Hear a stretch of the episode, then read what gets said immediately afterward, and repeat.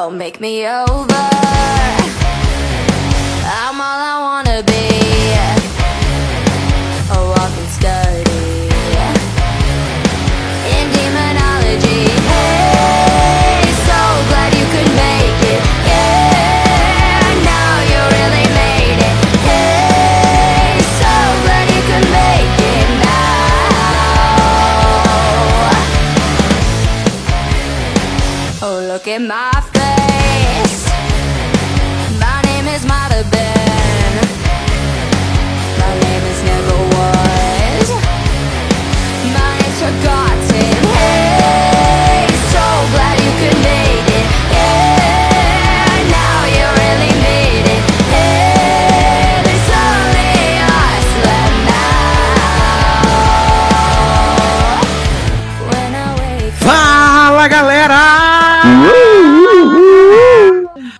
Sejam bem-vindos a mais uma edição do Logado Cast, o seu momento de diversão, entretenimento, loucuras, coisas maravilhosas, coisas incríveis, hosts maravilhosos também, né? Obviamente, temos aqui. E chegou o seu momento favorito da sua semana. Já pode ali, ó, sentar no sofá. Mentira, vai pegar a luva pra lavar a louça. Pega a luva pra lavar a louça, que eu sei que vocês falam. É porque o pessoal fala que lava a louça enquanto ouve De podcast. luva? De luva? Gente, Porque eles são chiques, né? eu lavo a louça com a mão. A luva de pele que eu tenho. Adoro!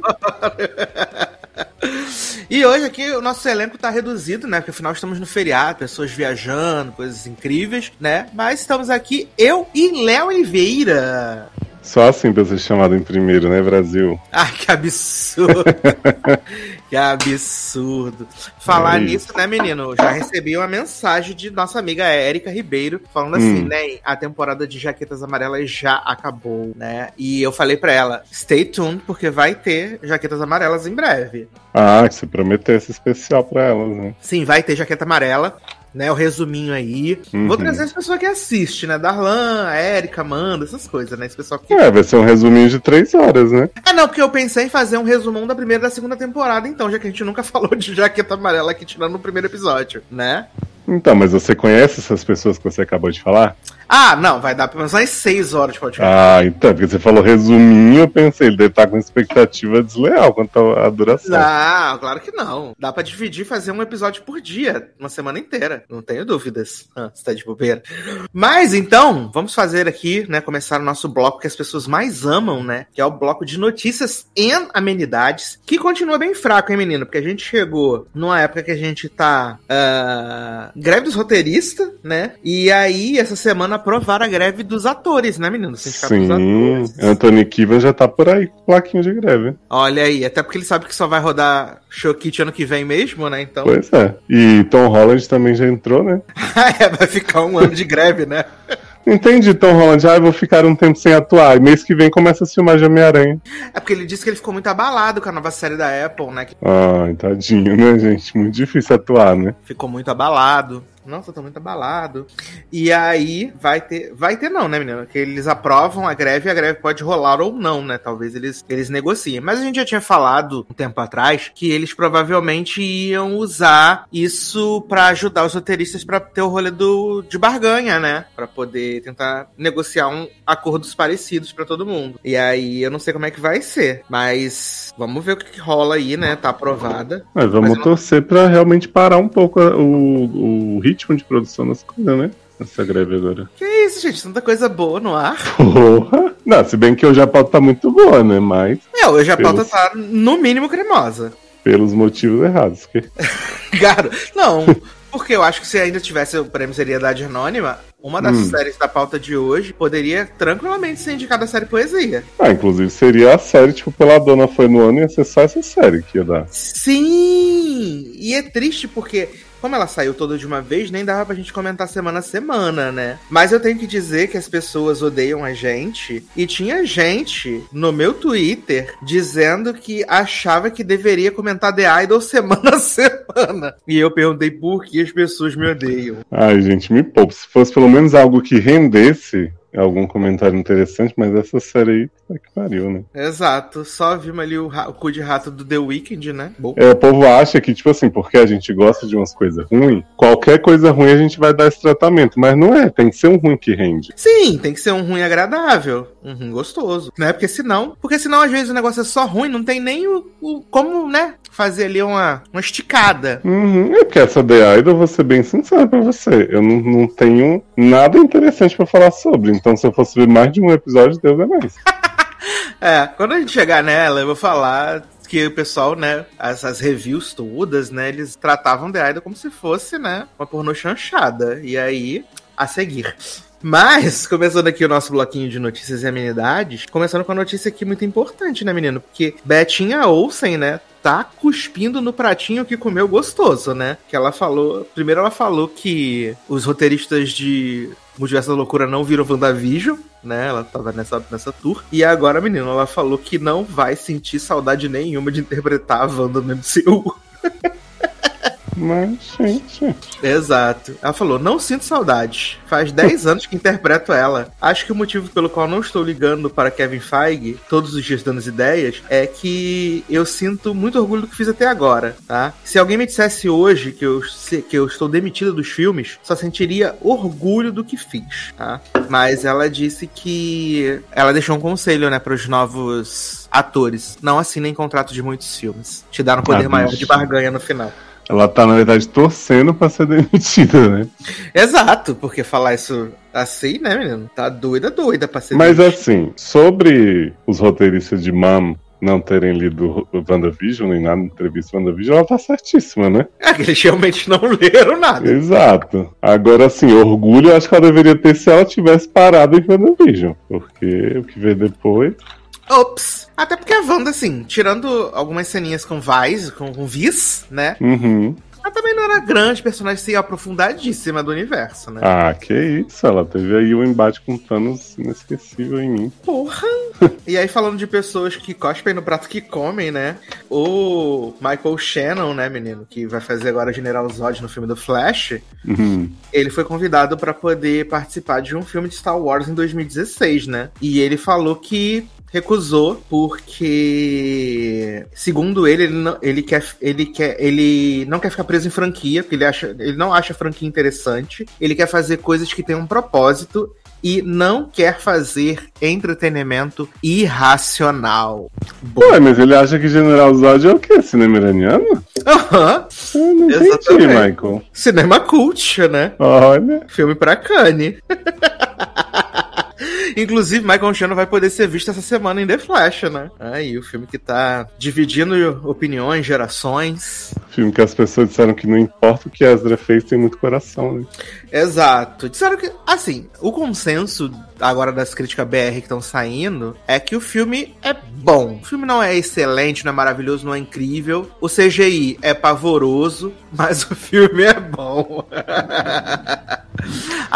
Até porque teve um rolê, né, que semana passada, essa semana passada não, na verdade, essa semana o Muschietti, o diretor do filme, tava aqui no Brasil, né? E aí, um monte de gente viu umas sessões, né, de pré-estreia, e o que me chocou mais foi que as sessões que foram exibidas essa semana pra galera eram do filme, do filme que não tava pronto ainda. Ué, Que- exato, com coisa fartando. gente, ó, foi tipo o Wolverine quando saiu o pirata, o DVD Piratão, né? Sem finalizar as cenas. Exato, aí agora começaram a assistir, os, os jornalistas voltaram a assistir, pra assistir o filme com o final que eles deram, né? Porque aparentemente eles mudaram um- um- a cena final. Ah, eles, gente tinha assistido com o final errado. eles tinham assi- assistido com um final que. ah, ah, vou repassar aqui ah, o que eu vi, que eu li, tá, gente? Que tem a última cena onde aparece o Barry Allen olhando pra uma pessoa, e nessa versão inacabada não aparecia quem era essa pessoa, né? Mas agora, na versão finalizada, a gente já tem essa pessoa. Já, já aparece essa pessoa. E tem uma pós-crédito também que não tinha nessa versão que o pessoal assistiu, não finalizada. Entendi. Ele aparece olhando pra essa pessoa que é Nicholas Holt, né? O novo Superman. Nossa, velho. E aí, inclusive, o Andy Muschietti divulgou lá, né, que o Nicolas Cage aparece no filme, né, como Superman, Uhum. pra causar um, um buzz aí, né, e o Hum, pessoal... Meu francamente. Deus, estragou minha experiência, porque agora não vai ser mais surpresa, né? E aí todo mundo, meu Deus, cara de quê? E você falou de Superman, né, menino? Saiu aí uh, a notícia hoje de que, segundo o Deadline, os últimos testes de elenco de Superman Legacy vão acontecer agora na semana do dia 18, né? E aí foram convidados para o, o callback, né? Como o Sharpay sempre esperava, Nicholas Holt, David Cornsnet e Tom Britney para o papel de Clark Kent. Tá. Olha, não vou negar, entre as opções que tinham, que era Nate de Euphoria, eu achei esses três os menos pior aí. Porque pelo menos Nicholas Holt a gente sabe que atua. Atua bem, é. Apesar de eu acho que não, não segura como Superman. O Corensvet, eu acho ele assim, o, o, type físico e atua também, mais ou menos. Sim. E esse outro moço não conheço, Tom Britney, Britney Beach, porém achei muito bonito também, só acho que tá um pouco acima da, do, do faixa etária. da faixa etária, isso. Exato. Porque não era um Superman tipo Superboy? É, indo pra Metrópolis, né? Metrópolis ali indo pra Metrópolis. Porque também chamaram aí pro callback as candidatas a Lois Lane, né? Que é a Emma McKay, do Sex Education, né? A Rachel Brosnahan e a Phoebe Diner, do Bridgerton. É um negócio que eu não entendo também. Você chegar com Rachel Brosnahan e dizer assim. A gente já falou sobre isso, que Lois é um pouco mais velha que Clark, tá beleza. Uhum. Mas Rachel Brosnahan é mãe de dois aí, né, gente? Ethan e Esther. Eu confesso que aqui no. no eu, eu queria ver o Nicholas Hoult realmente como o Lex Luthor, né? E não como Superman. E eu acho que eu gostaria muito de ter o David Corns, né? Que ele é um tipão assim de Clark Kent real. Uhum. Como Clark o Nicholas Hoult de Superman e a Rachel Brosnahan por motivos de que eu realmente gosto muito dela, como a Lois Lane. Eu acho que, eu ela... acho que ela ia mandar muito bem. Acho que ela teria o. o eu acho que ela o tem o tipo dessa coisa da, da Lois ser é, investigadora, espivitada, fala o que quer, faz o que quer. Uhum. Entendeu? Acho Mas sabe por que, que eu não queria Nicholas como Lex? Hum. Que eu acho que ele, assim, claro que a direção pode seguir um caminho totalmente oposto, mas eu acho que seria fácil dele ficar um Lex parecido com aquele da balinha do Jesse. Ah, Jesse Eisenberg. É, porque Nicholas tem, tem já um, uma afetação natural, né? Quando ele vai fazer uns papéis assim diferentes. E aí, se o diretor quisesse que ele, que ele fosse pra esse lado, ia ser tensíssimo. É verdade. É, verdade. é, você tem um ponto, realmente tem um ponto. Mas acredita-se, né, que eles vão fechar o elenco e anunciar o elenco na Comic Con em julho, né? Provavelmente vão, vão anunciar esse elenco em julho, assim como também corre na boca miúda de que vão confirmar o elenco de Quarteto Fantástico da Marvel, né? Finalmente aí. Porque tá com opções também cada vez melhores, né? É, ele parece que já tá fechado o Quarteto Fantástico, que, né, que é a Margot Robbie como a Sue Storm. Merda. o Adam Driver como o Senhor Fantástico. É. Uh, o Paul Mescal como o Tocha Humana. E o David Diggs como Coisa. O único legal é o David Diggs. Eu gosto do Paul Mescal, né? Porque ele é um grande. Não, então, eu gosto do Paul Mescal também, mas Tocha Humana, você compara que foi Michael B. Jordan e Chris Evans. Agora Paul Mescal tem nem melanina direito, né? Homem branco, corpo branco. Não que Chris Evans também não seja, né? Mas aí você lembra dele peludinho pegando fogo, saindo fumaça. Exato. E a Margot Robbie, acho que, sei lá, eu gosto da Margot Robbie, mas sei lá, podia ser outra pessoa, né? É que a cara da Margot Robbie tá muito marcada, né, gente? Pra você Como chegar e dizer, ó, Arlequina. essa aqui é a Sul. É, como a Arlequina, como Barbie, como Sex Education também. Que? Como você aqui? É, gente, deixa a mulher descansar. Exato. Manda Tom Holland conversar com ela pra tirar um ano sabático aí, pelo amor de Deus. Eu amo. Ai, ai. E aí, falando, menino, em tirar um ano sabático, né? Quem anunciou aí que vai se aposentar daqui a três anos é o Brian Cranston, né? O Brian Cranston eh, falou que vai se aposentar aos 70 anos. Né, ele tá com 67 e aí ele diz que ele vai usar o tempo dele para poder se dedicar a duas coisas que ele ama: culinária e jardinagem. É isso que ele vai fazer. Mas? Brian Cranston está trabalhando depois de Zordon e Breaking Bad? Ele fez aquela a Your Honor, né, do Paramount Plus, fez. Ah, verdade. Que acabou até esse ano, e que ele mesmo falou, gente, não precisa ter segunda temporada, deixem minisséries ser minisséries. Ele cansou já na primeira. É, ele falou, gente, já fechou a história, pra que, que vai Você esticar? falou Your Honor, eu pensei que era a série da Sandra Oh na Netflix. Não, aquela é da cadeira. Ah, é The Chair, né? Deixa ir. O que também saiu hoje, né, menino? Foi o teaser trailer, né, de Bela e Belinha, né? O verão que mudou minha vida. E foi embaladíssimo com a música de Taylor Swift né? O grande ícone aí. É, porque essa série existe só pra tocar Taylor Swift, né? Ops, não fala assim de Bela e Belinha. Será que vai ter episódio no Brasil, gravado no show dela? Ah, é o mínimo que a gente espera, né? Inclusive as pessoas devem estar desesperadas aí tentando comprar seus ingressos. Você conseguiu comprar seus ingressos, amigo? Eu não né? tenho C6, né? É verdade, é verdade. Assim, mas eu tenho que dizer que todos os. Até então, né, que a gente tá gravando antes de começar os ingressos C6 e antes do ingresso geral, mas todos os amigos que tinham o, o voucher de 2020 conseguiram comprar o, o, o ingresso. Conseguiram. É, então, como essas pessoas de 2020 passaram três anos sofrendo e reclamando, dizendo que iam processar a empresa, Uhum. eu acredito que já vendeu a grande maioria só com eles. É, foi bastante gente. E isso porque teve um dos amigos que tava com três notebook abertos, dois celulares. Amo, várias abas, né? Como diria Thaís Braz. Exato, teve uma pessoa que eu vi no Twitter, não sei se é verdade, obviamente, né? Que tinha é, entrado no laboratório de informática da faculdade e ligou todos os computadores. Meu pai. Eu tenho uma amiga do trabalho que ela, ela comprou revendido o ingresso de 2020, né? Então ela não tinha o código de acesso. Mas aí ela conseguiu um cartão emprestado C6, né? Provavelmente quando você estiver ouvindo essa- esse programa, eu já vou saber se ela conseguiu o ingresso ou não, né? Mas eu fui convocado, né? Pra ficar na fila online pra ela. Ela convocou alguns amigos pra ficar na fila online pra ela, porque ela vai estar na fila online e na fila física, né? Meu pai do céu. Exato. E ainda teve um, um rumor, um rumor não, né? Parece que foi confirmado, que na Argentina, né? Aqui você precisa botar CPF e tal, não sei o quê. Mas na Argentina não precisa e tem americano comprando ingresso pra assistir show na Argentina, porque o É. show, porque o show nos Estados Unidos tá um absurdo de caro, né? Então sai muito mais barato vir pra Argentina que com 2 dólares tu comprou o ingresso, comprou as passagens. Porra, dois dólares você se hospeda, vai tudo, né? É isso. Tu janta, sabe? Então, Uhum. eles estão vindo tudo pra Argentina. Aí eu falei pra ela, falei, se você quiser também, se, se você, enquanto brasileiro, quiser comprar o show na Argentina, também provavelmente vai ser mais barato do que aqui, né? Que custa dois pastel. Mas você ficou sabendo os preços dos ingressos, né, Nen? Aqui no Vive. Rio, aqui no Rio mais caro 950 e em São Paulo mais caro 1050, né? É, assim, no, no final das contas, todo mundo vai pagar meio, vai dar um jeitinho, né? Exato, exato. Eu achei, eu confesso que eu achei que ia ser mais caro que isso. Eu achei que ia ser mais caro. E aí acho que dos males o menor, né? Mas aí já fica, já a pessoa você tem que se preparar pra Beyoncé, né? Que eu acho que a Beyoncé vai ser uns 1.500. Eu acho, não quero polemizar, mas Fefito tinha razão. Garoto. Eu acho que Taylor vai dar mais. É porque, cara, Beyoncé tem gente doida, Tem. mas tem gente doida da nossa faixa etária.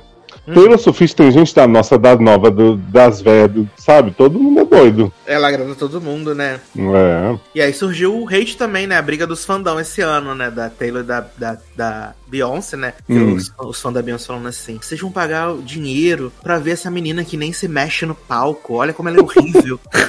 Falei, vocês descobriram agora que a Taylor Swift não sabe dançar?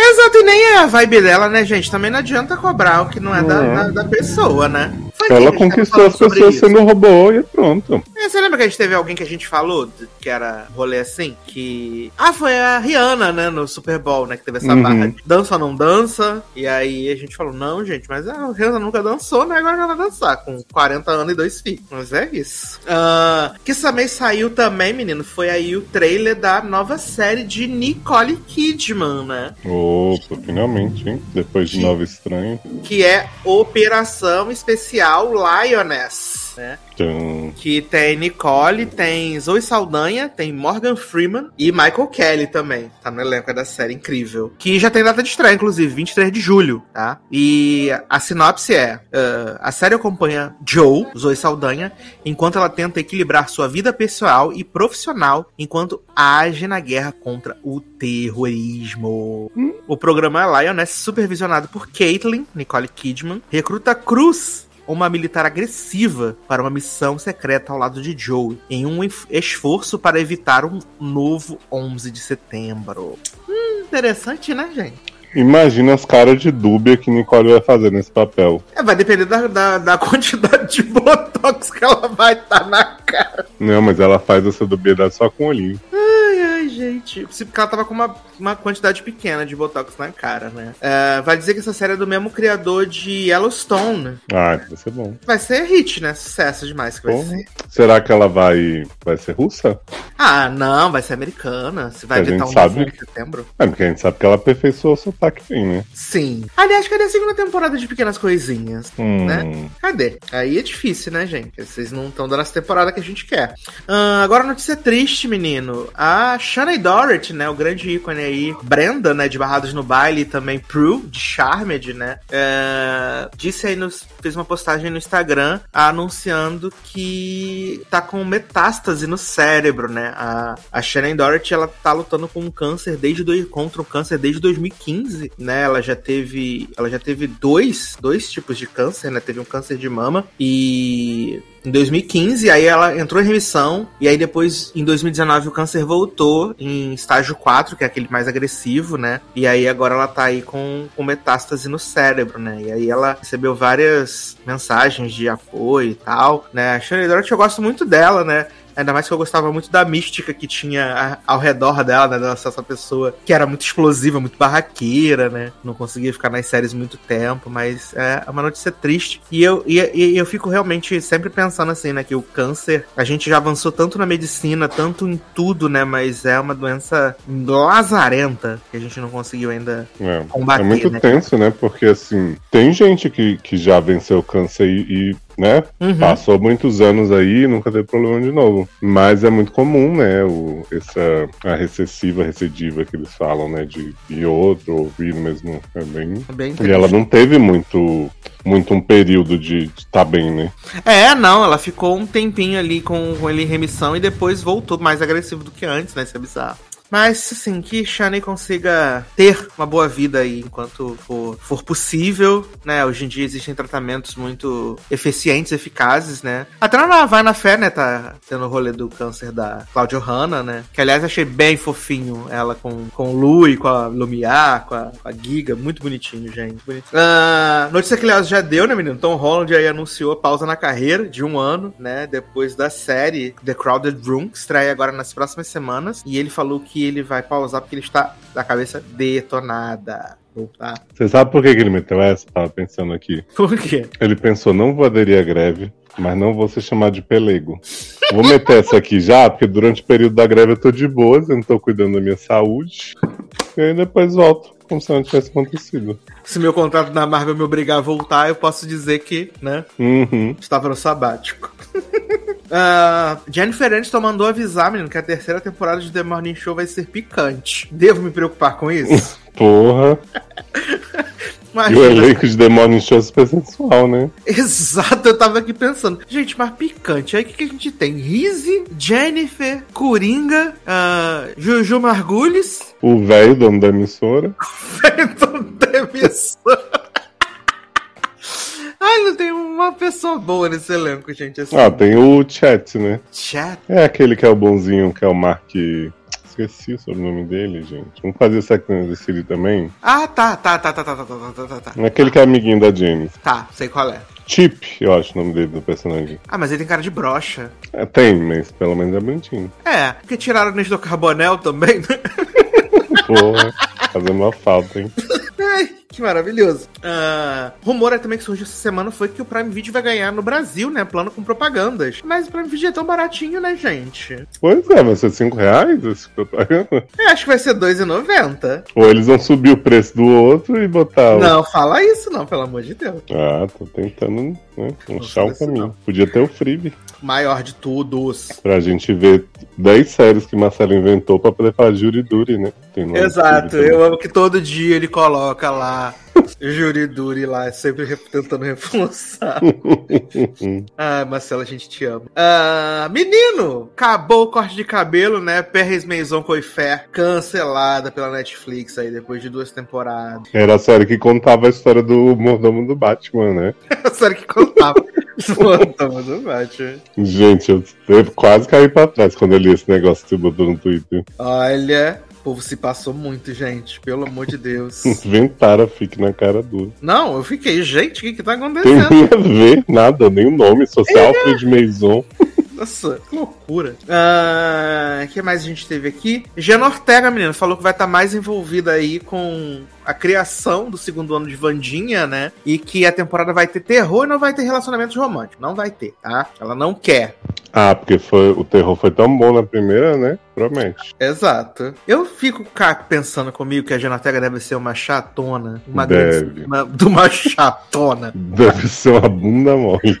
Nossa, ela deve ser muito chata. A gente gosta da bichinha atuando, mas essas declarações que ela dá off-screen mostram assim, uma personalidade absolutamente tóxica e pedante. Exato.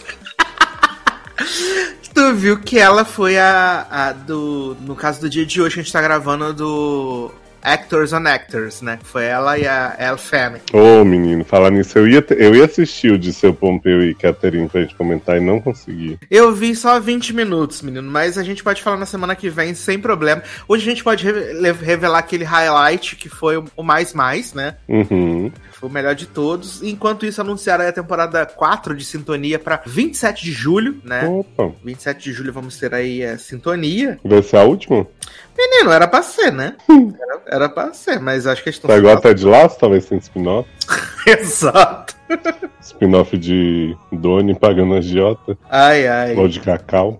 Uh, menino, tu viu o rumor aí? Hum. O rumor Bom, não, né? Que na verdade foi verdade que saiu a notícia e tudo. Que Elliot Page, viado, pegou a.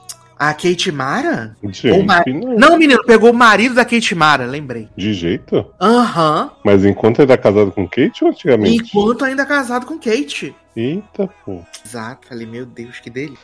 Cadê a série sobre esse trisão? Essa é a série que a gente quer ver. Mentira, não, não quer não. Ai, ai. O uh, que mais a gente tem aqui? Ah, menino, vamos trazer uma fofoca de sub aqui? Vamos. Denise mandou hoje no grupo do Logado um blind gossip, né? Que eu achei muito Ah, eu amei. Que era sobre parceiro no jogo e no amor, né? Uhum. Não sei, allegedly, né? Uma pessoa aí do.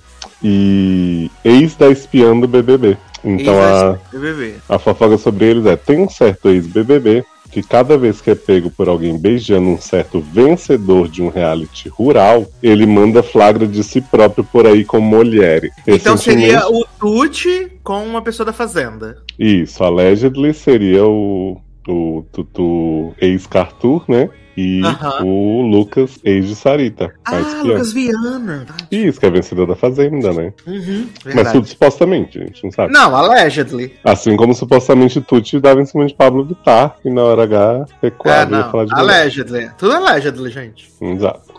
Recentemente, um jornalista o viu aos beijos com seu mozão. Que delícia! E ele já correu pro Lion Days pedindo para postar um paparazzi dele com uma moça aleatória.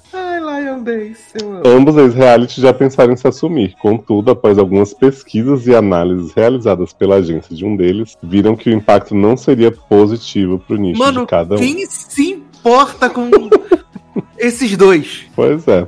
Inclusive, um deles tem muita publi relacionada à imagem de homem gostosão. Pode ser homem gostosão que pega homem, né? Ninguém é, ligaria. Confiado não pode ser gostosão, né? É pois isso. é. Aí diz, apesar disso, é sabido que um certo fã-clube que chipa o ex-BBB com sua ex-parceira de programa sabe bem que ele é bi, mas tendendo pro homo.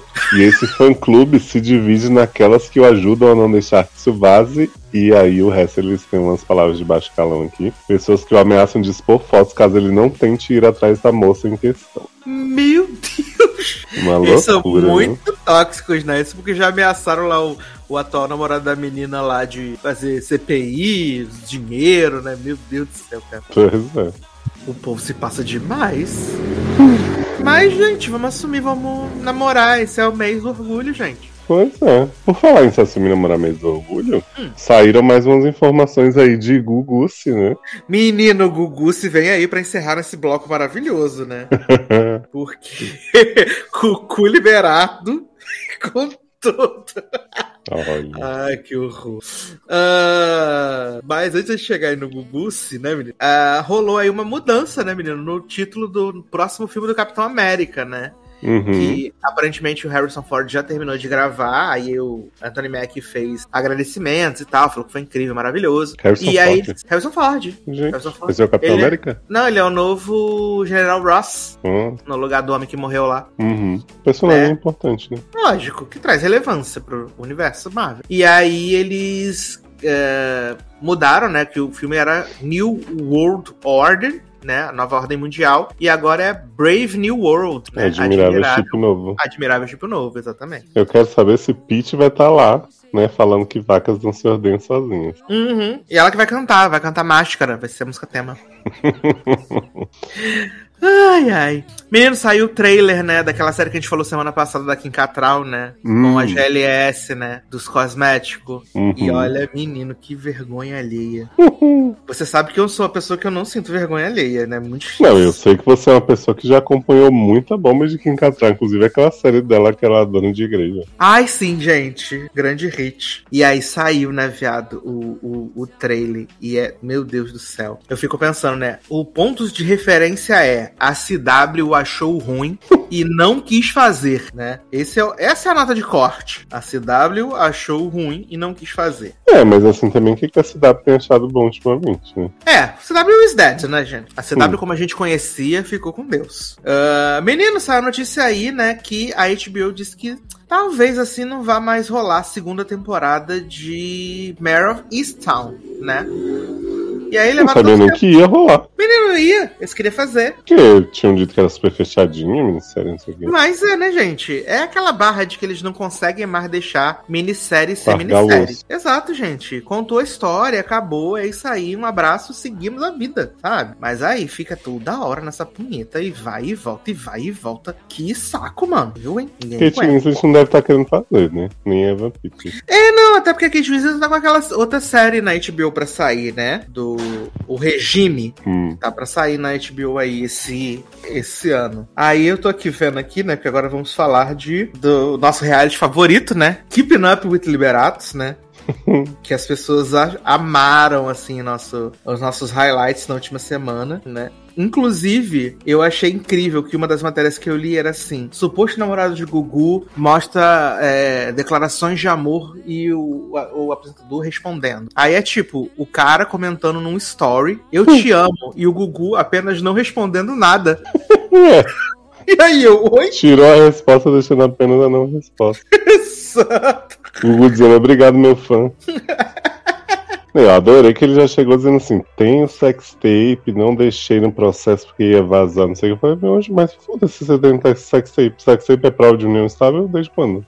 Desde quando? Exatamente. A mulher morou junto, teve filho a vida inteira, não é reconhecido. O cara por ter transado com o Gugu, supostamente. Também, a mulher tá você na sabe. capa da caras com o Gugu, Pois é. né? A primeira namorada de Gugu, alguma coisa assim, não era? Sim. Ai, meu pai. Não, e o pior é que as pessoas estão querendo ver essa tape, né? E eu tô, pelo amor de Deus, não vazem. Não façam isso. Pelo amor de A única Deus. coisa que a gente quer ver menos que essa tape do Gugu é o menino Nicolas do SBT cagando no, na- no camarim, né? É verdade, teve esse plot aí que Dudu Camargo foi demitido do SBT, né? Porque allegedly Cagou na peruca. na peruca da menina de Glee, né? Nossa. E disse que foi mãe Leia. E limpou com a toalha, né? Exato, e escondeu dentro do micro-ondas. Meu pai, imagina a equipe da limpeza desse programa. Inferno. Meu Deus. Menino, acabou de sair uma matéria aqui no Extra, né? Hum. Falando aqui: filho de Gugu Liberato exibe músculos na academia em Hum. meio a polêmicas envolvendo o pai. Eu vou te mandar, É o obviamente. que escreve a gente? O que escreve é a gente. Exato. Pra Ah, você ver os músculos e ele só parece que ele tá realmente inchado. Hum. Né? Mas pode ser que ele fique definido. A pergunta é: fariam? Né? Olha, achei, achei interessantinho. É que ele é meio larguinho assim, né? Ele tá. Uhum, mas eu curto. Acho que mais uns mesinho, né? Mas ele tem cara de. Essa cara dele aqui tem que botar um saco de papel na frente, né? Condições. Ah, aí dando um highlight aqui, né, menino? Tá aqui, ó. O testamento deixado por Gugu dá 75% dos bens aos filhos, de um bilhão de, de reais, né? 25% a cinco sobrinhos e nada a Rose Miriam. Bom, que luta na justiça para ter direito aos 50% da herança. Pô, mas Gugu também escrotizou essa mulher, hein? Nem pra ter deixado uns 10. É, o cara não deixou nada pra mulher que, que, que pariu e cuidou dos filhos dele, mano. Pois Pelo é. amor de Deus. Que podia Então- ser uma governanta alemã, né? Alemã, exatamente. A barriga de aluguel, né? As filhas de Gugu ficam como? Nervosíssima quando passa a novela no Hum. Ah, Tá aqui, né? Tiago Salvático, né? Que é também conhecido como gay lá. ah, revela que guarda vídeos de sexo com cucu liberado. Ah, Liberado. Cara. O que você tá fazendo da sua vida? a culpa não é minha, a culpa é da internet. A culpa é do Twitter. Eu, tenho, eu não tenho culpa se eu acordei ontem Hum, e estava nos trend topics do, do Twitter. Sim. e Cucu liberado. Eu não tenho culpa. Eu sou uma vítima do sistema. Pane no sistema, alguém me desconfigurou. Eu só sou uma vítima. Uhum. Aí tá aqui, né? Mesmo após negativas judiciais, Tiago, o gay lá salvático, ainda tenta provar a relação de união estável que teve com o Gugu. O chefe de cozinha já teve um pedido negado, mas revelou que vai até o fim no processo. Agora, o rapaz apresenta que teria vídeos de sexo com o apresentador, mas que preferiu não anexar as imagens ao processo. Ainda bem que não coloquei vídeos desse nível no processo, porque vaza tudo. Estaria rolando vídeo nosso de sexo. Mas pensei, é melhor não. Ia dar Oh. 3 bilhões de visualizações. Ia dar assim. E quando a gente tava junto, conversava umas duas horas diariamente por Skype. Ah, ah, se Vem cá, esse homem conversava no Skype, conversava não sei o que, mas ele só tem print do, de- do, do, do Stories? Aham, onde ele diz que ama o Gugu e o Gugu não fala nada. E Gugu fala, fui dormir. Ah, Salvático ainda abriu sua relação, abriu o jogo sobre sua relação com o Gugu. Era normal. Íamos ao shopping, a restaurantes, assistíamos filmes, Hum. fazia tudo Mas não morava junto, né? Só que ele era muito discreto e fora do meio. Recebi uma mensagem hoje de uma pessoa da Companhia Azul. Hum. Co- Conheci teu companheiro. E realmente, quem via ele chegando no aeroporto nem desconfiava quem era. Ele andava tão simples, com o bonezinho dele, óculos, camiseta básica. Andava com o disfarce do taxista, né? com blackface. Olha, Com blackface da Chanel. Que ele meu pai. Ah, Tiago relatou que segue tentando reconhecer a união estável. Estamos recorrendo no processo, porque o juiz não aceitou prosseguir. Só que lá atrás o mesmo nos deu espaço. Quando em 2020 desisti por próprios motivos, porque a mídia estava em cima, eu disse: vamos esperar, vou me retirar até tudo acalmar. Agora vou provar com documentos necessários, fotos, tudo. Vou mostrar quem era realmente o companheiro do Gugu.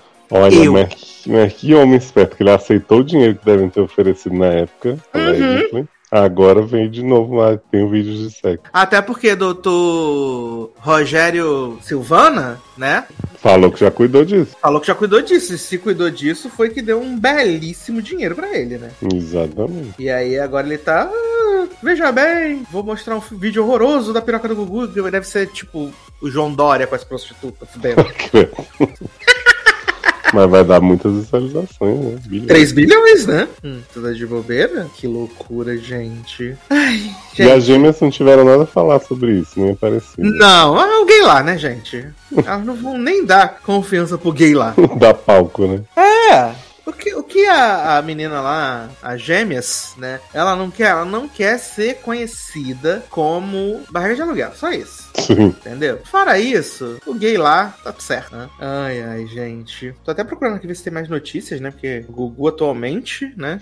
O Gugu liberado tá, como assim? Forte. Briga do filho do Gugu. Exclusivo, ó, tá uma nova aqui, hein? Hum. exclusivo. A briga do filho de Gugu com o tio após velório do apresentador. Vamos ver. Hum. João Augusto, 21 anos, foi levado pelo tio e um primo a uma casa luxuosa de São Paulo, imediatamente após o enterro do pai, às 8 horas da noite no dia 29 de novembro de 2019. No local, avisando que estava cansado e que nem tinha tomado banho ainda, João pediu para ir embora, pois não queria ficar na reunião que os parentes teimavam em realizar no calor dos acontecimentos. Segundo João afirmara seu advogado Carlos Regina. Estava com medo dele me mostrar alguns papéis para assinar e meus tios me pressionarem a assinar alguma coisa que eu não queria. Hum. A coluna teve com acesso com exclusividade à descrição da perícia desse relato de João, enviado por mensagem de áudio no WhatsApp, no qual ele dizia que se sentia persuadido perante os parentes. Aí tá aqui, abre aspas. Tia Cida me ligou, a, acho que faz aproximadamente uma hora atrás, para perguntar o que aconteceu ontem. Porque eu falei pro Belo que achei um absurdo. Então ontem era O aproximadamente. É o Belo. O Belo é tio do Gugu. No verdade, O o filho do. Belo cantor? Não, claro que não. É outro Sei lá, Belo. não é possível, né? É, não, é outro Belo. Porque loiro é, né? É, exato, mas é louro de farmácia, que seja não. O Google também eu acho. É fácil mesmo. Allegedly é falso. Ah, então, era ontem, aproximadamente umas 8 da noite, meu tio e meu primo da parte mãe, eles me chamaram pra ir lá pra São Paulo, na casa de um amigo deles, que eles não queriam nem falar o nome. Aí achei um absurdo, né? No dia do enterro do meu pai, me levarem às 8 horas da noite, eles seguem 8 horas, sem ter tomado banho, tudo, sem ter descansado, sem nada, com a pressão toda, pra me levarem pra São Paulo. Pra conversar com esse advogado. E eu nem sei o nome desse cara. Só sei que ele tinha uma casa em São Paulo. Deve ser o advogado de, sei lá, algum deputado. E chegando lá, comecei a brigar com os meus tios. Ó, eu tô super cansado. O que vocês estão me levando aqui? E quando a gente foi lá pra conversar, eu só fiquei cinco minutos e falei que tava super cansado. E que precisava pegar um Uber. cansaço, hein? Juliette, tô tão cansado. cansada, velho. Ah, porque eu tava com medo dele me mostrar alguns papéis pra assinar e meu X me pressionar a assinar alguma coisa que eu não queria. Aí a tia Cida me ligou agora, perguntando se eu tinha assinado alguma coisa. Aparecida Liberata, numeróloga, pilantra, Uhum. né, gente? Ah, eu falei que não, que eu nunca, Tô nunca, cansado. nunca, jamais assinaria alguma coisa sem consultar você, doutor Carlos Regina. E tia Cida, que é nossa auxiliar. Eu amo. Carlos Regina é muito bom, gente. Ah, eu vou muito fazer uma história com o Carlos Regina. Não ele, né? Mas alguém com esse nome maravilhoso. Não, Carlos Regina é muito bom, gente. É um nome feito, perfeito. Ai, gente, faz um caso do site com o nome Carlos Regina. Confio na criatividade de vocês pra história que vocês quiserem contar. Ai, ai, pelo amor de Deus. Mas é isso, né, menino, que temos aí de updates de Cocô Liberato, né? Não, não sei se semana que vem vai vir, porque atualmente toda semana tá vindo aí um negócio diferente, né? E você agora com esses novos desenvolvimentos tá de lado de quem no julgamento? No julgamento eu continuo do lado das gêmeas de lacração. Será que vai ter um Jury Jury Brasil? Um cucu? Um cucu. Caso cucu?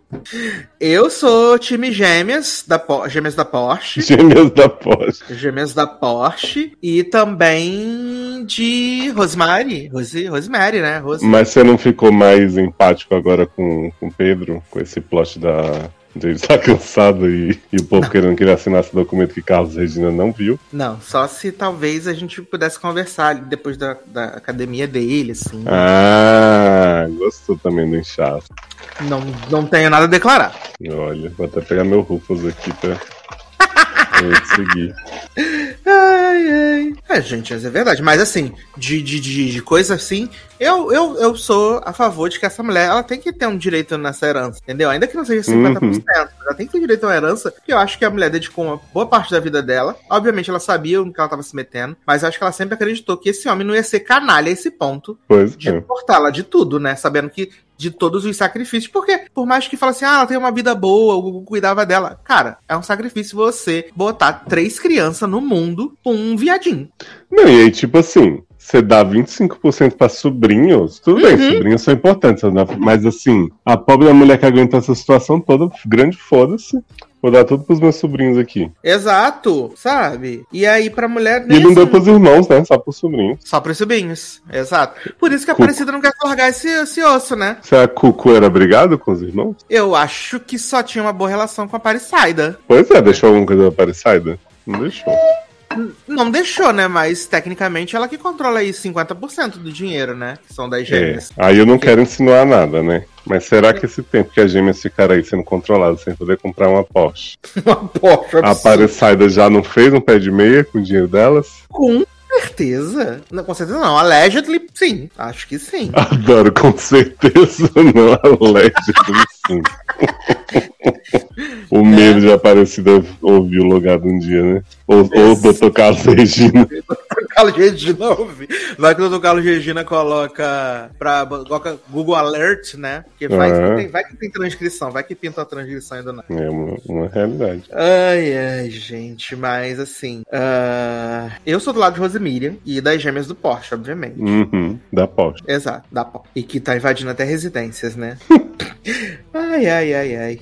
É isso. Mas vamos começar então nossas pautas, menine? Nossas pautas aí. Vamos, incríveis. que hoje tem muita coisa, muita coisa boa. Hoje tem muita coisa, hoje tem muita coisa. Falar muita coisa, hein? é menino? Ontem, sábado, depois hum. do Altas Horas, a Globo passou Titanic. And I... Ah, não é essa, né? Ah, não, essa é outra, outro filme. And I é de qual? Guarda-costas? Guarda-costas, você botou o DVD ah. errado. É porque Endai tem aquele vídeo maravilhoso do pinto batendo na cara da pessoa, você já viu? Não! É um vídeo que vê um pintão rolando assim, derruba a mulher e. Endai! Mas no caso é um pinto. Pinto filho da galinha ou um pinto. pinto? Não, um pênis mesmo. Ah, entendi. Mal. Eu vou procurar esse, esse vídeo pra você, até o programa a gente reage a ele. Ai, uma rola, né, menina? Que louco. uma rola. rola. Ai, ai, menino, mas vamos ver aqui. Vamos começar nessas pautas incríveis, maravilhosas, sensacionais. Eu perdi até onde eu coloquei a pauta Brasil, agora eu vou achar. Vamos começar com o programa dos gays de peruca, né? Os gays cantores de peruca. Zanon não tá aqui, né? Ele que é o homem pra, pra essa pecha, né? Mas, graças a Deus, esse é um que eu acompanho, né? Porque Queen of the Universe voltou aí para a sua segunda temporada, né? Com que vão ter também seis episódios, né? Já saíram dois. Na verdade, já saíram três que eu tive esse programa. Já estamos na metade da temporada. Dez novas queens. E temos Brasil, né? Participando aí. Chloe V, uh, do Rio de Janeiro. E que foi a primeira eliminada do programa. a grande perdedora. Ai, gente, a gente teve Greg da outra vez, né, menino? Ganhando o programa. E agora, Chloe V foi aí eliminada. Também tivemos, né? Uh, a, tivemos a volta do jurado, né? Não falei, né? Michelle Visage, uh, Vanessa Williams, né? Trixie e Trixie trouxeram Mattel. Pro, Trixie Mattel e trouxeram pro lugar de Leona Lewis, né? Mel B on crack. Meia bi descontrolada, gente. Uma hora ela tá gritando, aplaudindo as pessoas, ela, outra ela tá dizendo que achou uma merda as pessoas que todo mundo amou. Sim, ela tá, ela tá muito no 220, mas ela não tá pura, não, viado. Inclusive, Graham uma hora fala, né? Vou, I'll have what she's having, né? Meio zoando, mas quase dizendo assim: não aguento mais essa garota. Alguém tira ela daqui, por favor. ai, ai. Mas ela tá Mas... se divertindo muito, assim, tem que dar Não, ela, ela é que tá mais se divertindo, né? Ela e a Trix, eu gosto muito das duas. Uhum. Eu acho que a Michelle tá bastante boa também. É, a Michelle ela é, mais, ela é mais centrada, né? Ela é mais equilibrada. Não sei se ela faz isso há 45 anos, né? Sim, é porque assim, a Michelle, eu tava até conversando com o Henrique. Ela. Ou ela sabe muito da indústria realmente, o que eu acho que é o caso, uhum. ou ela finge muito bem. Porque ela sempre Sim. tem comentários muito técnicos, sabe, sobre tudo, assim. E aí. E eu acho que ela tem esse jeitão meio séria, né? Meio bruxa má, mas quando ela fala um negócio justo, assim, você tem que dar o crédito pra ela. E ela, eu, eu, acho que ela é uma personalidade bastante. Ela não é exatamente carismática, simpática, mas eu acho ela bastante. Às vezes ela dá umas implicadas sem graça, tanto em RuPaul quanto aí.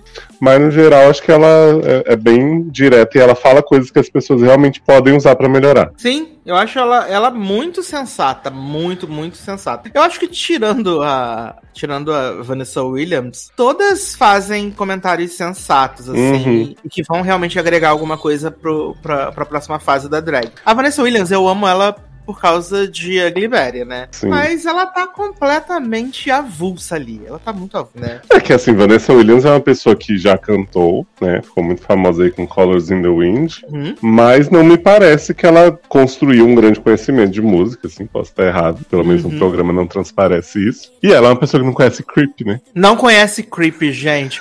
A Mel Bill ficou arrasada. Ela falou assim: como assim você Garota. não conhece Creep? E a Vanessa, não conhece.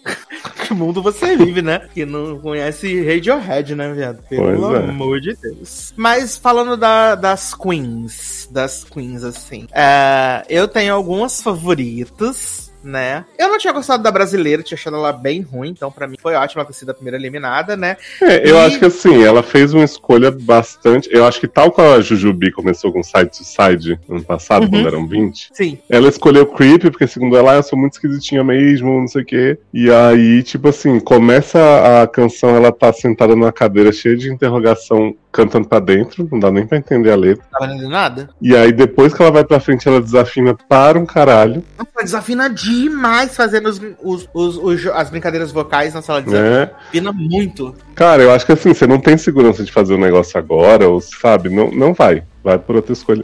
Eu, eu queria muito esses realities, eu fico na, na curiosidade. Saber o quanto é, o quanto elas interferem realmente nessa produção da apresentação, sabe? Se é tipo tudo escolha delas, se elas têm uma equipe. É, e isso eu falo tanto nesse reality quanto, sei lá, num The Voice da vida. Porque você vê que faz muita diferença a apresentação deles. Tem uma que ela não canta muita coisa assim, mas ela escolhe uma música muito animada, cheia de cor, cheia de dançarina. Então, assim, eu queria muito saber qual é a autonomia dos participantes nisso, sabe? Acho que seria um negócio bem interessante de mostrar um pouco mais do bastidor. Alô? Oi, se a gente for analisar oh. friamente, assim, no meu ver, no meu ver real, nenhuma das participantes, basicamente, acho que tirando uma ou duas, uh, fez o tema corretamente. Assim, uhum. né? Eu acho que nenhuma das duas teve que, que fez o tema fez o tema certinho, sabe? Foi muito muito perdido, assim. É, a segunda eliminada que é, é a, a, a né? Surda. Isso. Eu achei que assim, primeiro ela tava assim, morta no palco, morta para mim. E aí, quando ela foi fazer a performance de Spice Girl surpresa, ela entregou um carisma negativo e ainda ficou puta que foi eliminada. Ela ficou muito puta, né? Porque, assim, as outras que estavam lá, tinha até umas que eu não tinha gostado tanto da apresentação original, mas elas entregaram muito. E aí, essa mulher da ópera só ficou lá com cara de cu, assim, parada no palco. Falei, gente. Ela ficou puta putaça. Ela ficou putaça. Meu Bimba fala, né? Acho que ela ficou com raiva. Poxa, que coisa, né, menina? Eu tenho que dizer que as minhas favoritas, assim. Primeiro tenho que dizer Gisele, belíssima. Meu Deus, perfeito. Ela botou um vestido amarelo assim, incrível. Ficou muito legal, né? E a Mel B quis gongar ela, né? Se for Nossa, Mel B com dele, muita né? inveja. Muita inveja. Muita Ai, inveja. se não ficar perfeito, não sei o que. Eu falei, gata, não ficou muito melhor do que você jamais faria, né? Exato, não, e ficou bom, cara. Ela só não. Ela, obviamente, ela não tem o alcance vocal. Ela não é a dela, mas ela não, não fez nada errado, assim. Ela não, e ficou muito, ficou muito bom. E ela tava linda, linda, linda, linda, linda, linda. Mas ali a inveja comeu pesadíssimo, né? Uh, além da Gisele, eu também gostei muito da Aura né, da Itália. Eu gostei da Aura, achei ela legal. A Aura é do Drag Race Itália. Ah, é? É, ela participou. Eu gostei bastante dela e gostei também da Maxi, das Filipinas. Eu gostei também dela bastante. É a do. Ah, não, da Filipinas não. Tava pensando na da Holanda que chegou lá dizendo que tinha erva, não sei o quê. Da Holanda é a. Oh, meu Deus. A Love Massissi, né? Isso. Não, não, gostei muito dela, não. Achei ela meio hum, presepada, assim. Mas essa é, mas eu achei que foi bastante diverso o elenco, sim. É... Sim, o elenco tá bom. Acho que essas que você falou também gostei. A Max, ela também tá nessa performance final? Tá. Ou não? Ela, tá, ela, é a, ela é a primeira salva. Ela é que usa peruquinha colorida, né? Ela tá com um bodyzinho branco, azul e vermelho. Ah, então gostei dela também. E assim, eu acho que eu, eu acho que as duas eliminações foram realmente as mais justas. Eu não colocaria ninguém mais pra sair. Olha, eu colocaria a mexicana, a Taiga Brava, achei ela ruim. Ah, eu, eu achei, eu achei a a música é realmente mal escolhida, mas não achei que ela foi ruim, não. Achei que ela deu um up na personalidade. Ah, quando ela começa a cantar em espanhol, fica mais legal do que quando ela tava uhum. cantando ali meio, meio Billie Eilish só. Mas é que assim, eu acho que mesmo ela tendo sido ruinzinha, a opereta e a. A vovó. Como é o nome, né? Abi? Não. Qual? A do. A... A carioca. Chloe V. Chloe V. Foram muito piores, né? Não, a Chloe V foi pavorosa. Eu achei ruim também a que cantou I'm coming up, you better let this. Porque ah! sou uma versão depressiva de Pink, né? Mas o pessoal fala. Mas tu viu que foi. Acho que não lembro se foi a Michelle que falou, se foi a Vanessa que falou. Ela Ai, que bom, super. Que bom que você cantou a versão da fulana de tal, que é muito melhor, porque as pessoas só conhecem a versão da Pink. Nossa, uma bosta a versão, desculpa. Né? Mas ela é. Ela é drag véia, né? E o povo gosta dela, né? É, tem que ter representatividade. Ah, é que na temporada passada era aquela outra, né? Esqueci até o nome dela, que tinha. Ah, sabe quem eu amei? Eu acho que é essa que você falou, a Maxi. A britânica que tem os pais que estavam lá apoiando. A Viola! Viola, perfeita. Que Michelle até falou, ah, também tem um filho queer. Que fofinhos. Não, ela é, ela, ela é muito. Ela, acho ela uma drag maneira, assim, né? Tipo, essa parada meio de época e tal. Uhum. E eu achei ela de boizinha bem bonitinha. Bem, bem bonita. Ela é bonita de todas as formas. Achei bem bonita. Ela de drag lembra muito a drag que o Zanon amava da última temporada, que era Marcha, Marcha, Marcha. Que ela tem uma cara assim, meio. meio pastelão vedete. Eu amo pastelão Bedé. Essa drag meio performática do cabaré. Aham. Uhum. Aí eu amei, amei a violinha. Também o número dela achei que muito legal. E também de boyzinho, que tava ótima de boyzinho. Vi valor. Mas, e Graham, você achou que tá bem? Ah, ele tá sempre o tio bêbado na festa, né, menino? Esperando, doido pra, pra sair do programa, né? Embora. Eu acho que ele, ele faz, ele cumpre seu papel. Eu acho a edição desse programa meio caótica. Ela não é meio. Chega a ser, não chega a ser caravana das drags, que estrague. Mas, tipo assim, uma hora ele tá nos bastidores com elas, aí a próxima que entra não tem bastidor. Aí tem um vídeo grande de apresentação de um, aí a outra não tem quase nada. É, mas eu acho que nisso, assim, pelo menos é, tem os vídeos ali de. Pelo menos eles apresentam todas as drags no começo logo. Ah, sim. Eles apresentam todas elas, de certa forma tem um backgroundzinho, né? Eu lembro que da Chloe foi um background bem grande. Teve cena no Rio de Janeiro, né? A, a da Viola. É, que ela teve... tava jurando que ia ser nova Greg, né? Coitada. Foi convidada para o bailão fora. Te convido para o meu bailão e rua. Eu ainda acho que a Chloe desafinou mas a, a, a véia surda, ela tinha carisma negativo, então ela podia ter sido a décima colocada, né? Mas, ok, mas aí, enquanto brasileiro, vou defender o Brasil. Mas eu acho que a véia surda podia ter ficado em último lugar. Que ela, pra mim, era. Mas mais... eu achei interessante botar a véia pra, no grupo? O Anabi, porque assim, ficou muito claro que ela não tinha como manter ela e, sabe, tirar uma das outras. É, esse, esse você falou da questão da edição, essa parte do, do, do, grupo é a pior parte da edição. Porque você realmente não vê nada. Você hum. não vê nada, nada, nada, nada. Elas entram ali no camarim, aí aparece o contador de 30 minutos, você acha que vai, tipo, ok. E aí, de repente, já tá em um minuto, elas já voltaram pro palco, e é isso, foi. E tu não viu nada do, do que elas pensaram ou planejaram, não tem. Uhum. É que assim, eles, eles sempre fizeram uma divisão meio doida, né? Tinha episódios da temporada passada que saía 20 pessoas. Aí, porque assim, se você vê a divisão, eles fizeram fizeram o primeiro episódio com cinco, uhum. e o segundo foi cinco, mais o twist do grupo, mais a apresentação do grupo. Tanto que eu achei que não ia falar, sabe? Eu achei que ia terminar antes do grupo se apresentar ou antes de anunciar a segunda eliminada. Eu também achei que ia se ficar pro começo do próximo episódio, também achei.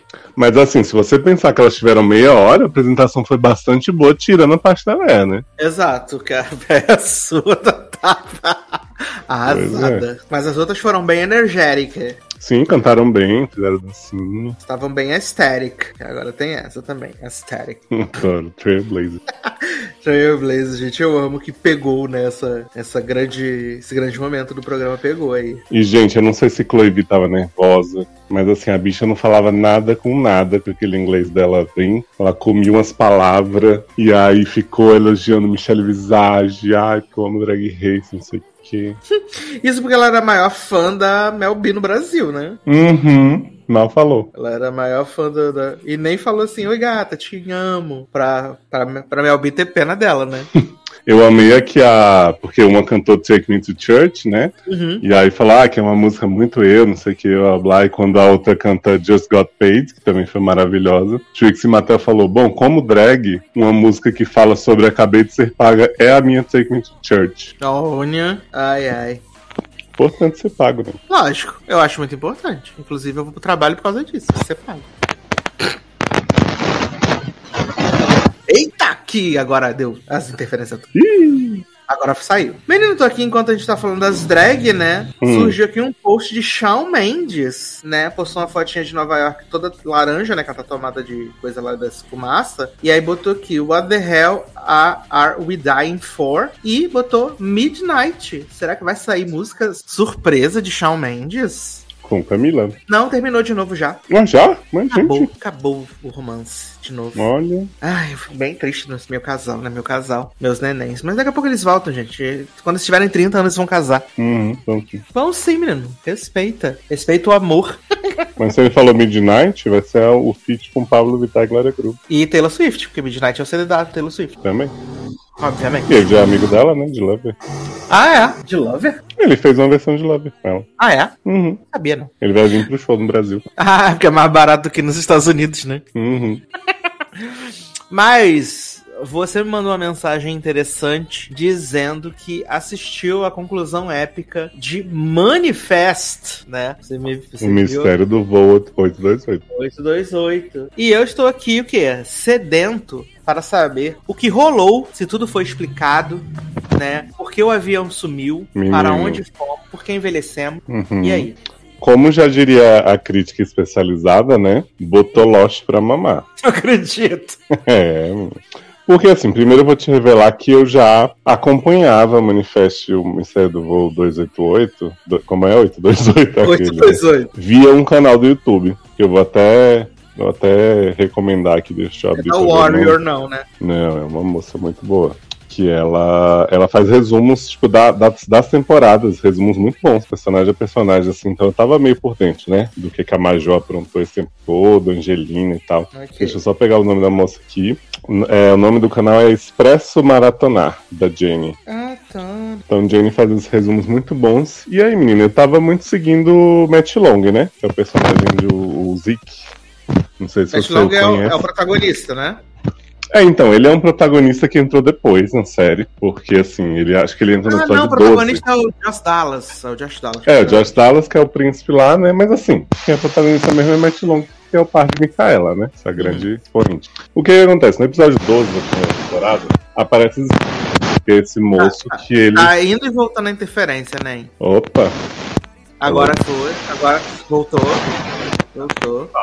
Primeira temporada aparece o Zeke. Tá distante agora e tá dando os estalos. Peraí que eu vou conectar o negócio aqui. que eu acho que eu vou- E, e você que tá ouvindo em casa, não tem edição. Você vai ouvir assim, tá bom? Né? Já tá ouvindo, inclusive. Sem edição, né? Porque o editor não tem tempo de editar 100%. Mas o que importa é o É a conteúdo. interferência do, do manifesto. É o avião, né? Isso, Pediu pra desligar os equipamentos eletrônicos, mas ninguém desligou. exato. Mas e aí? Conta pra gente. Peraí que eu vou pegar o cabo certo da bateria. Tá bom. Zeke aparece na primeira temporada como essa pessoa que não estava no voo, 828. Uhum. Porém, ele saiu um dia pra fazer uma corrida, um Cooper, e quando ele voltou, ele tinha passado dois anos fora.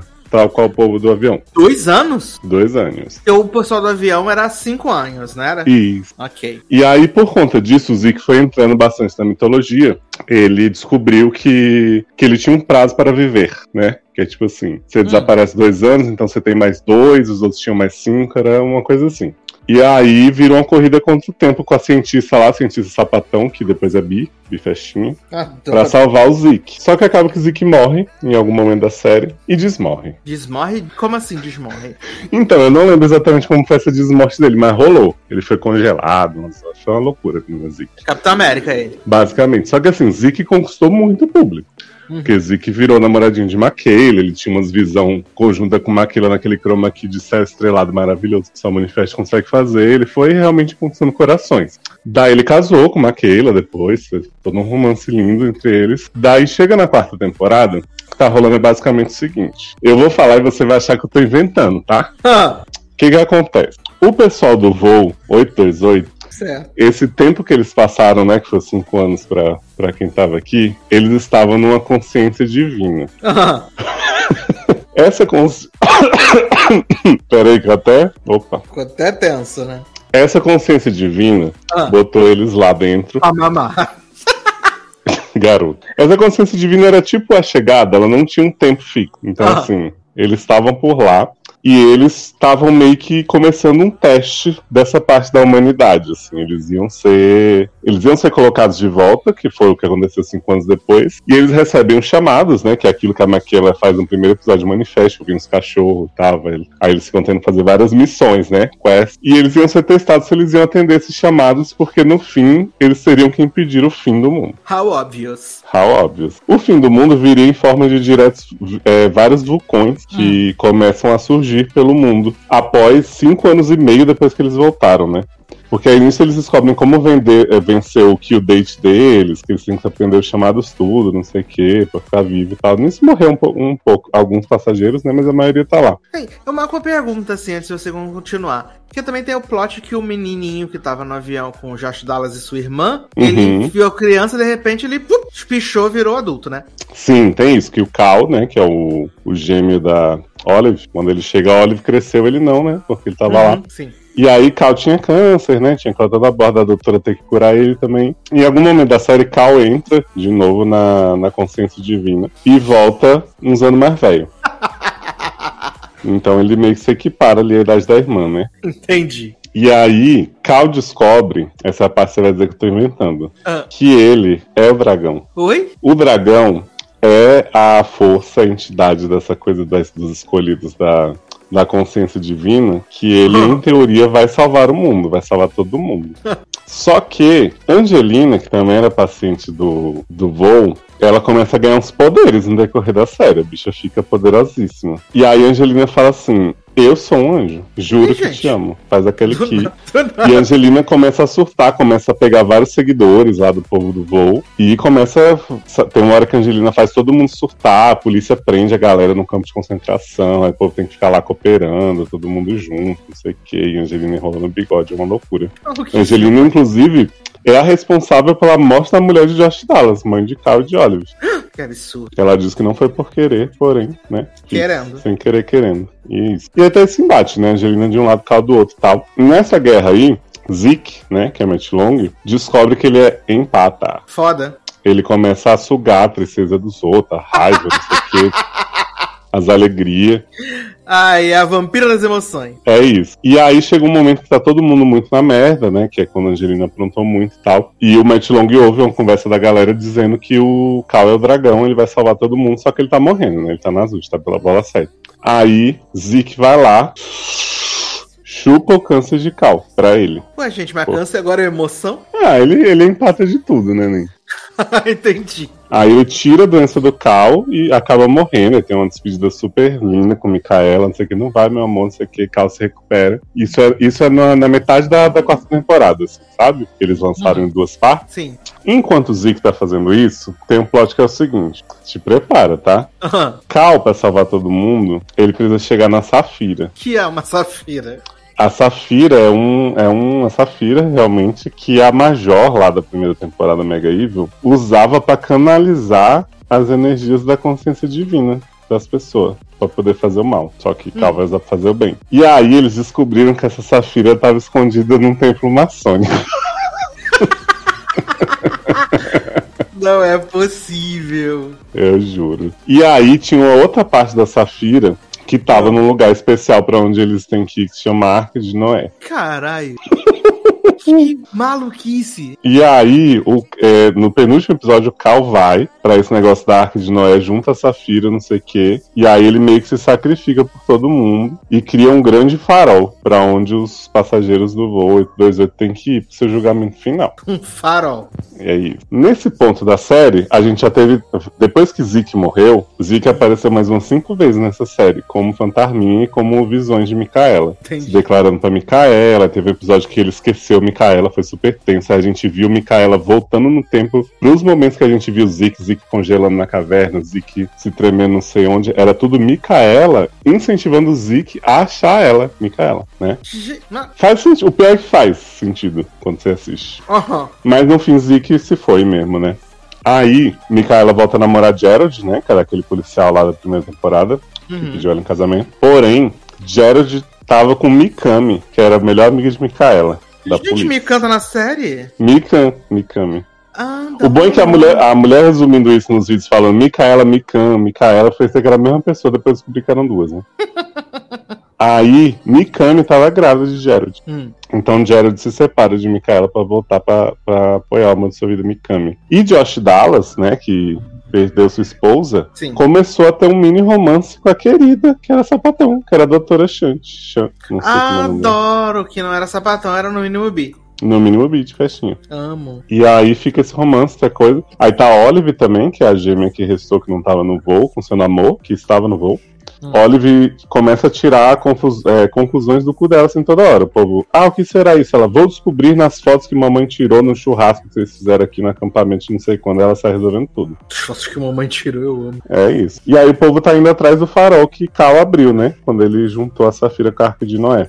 no fim, vai Olive, Mikami e Gerald pra um canto, pra achar as pistas lá de onde a Angelina deixou as coisas. Uhum. Aí Mikami começa a parir, Gerald fazer o, o parto dela. A Olive tá com a irmãzinha também, que Josh Dallas teve uma outra filha com a, com a esposa falecida, que era uma filha que Angelina, a Anja, queria criar. Angelina mandou a menina escolher, ela escolheu Josh Dallas, Angelina ficou possessa. Meu Deus, o que que tá acontecendo? É uma loucura, menina.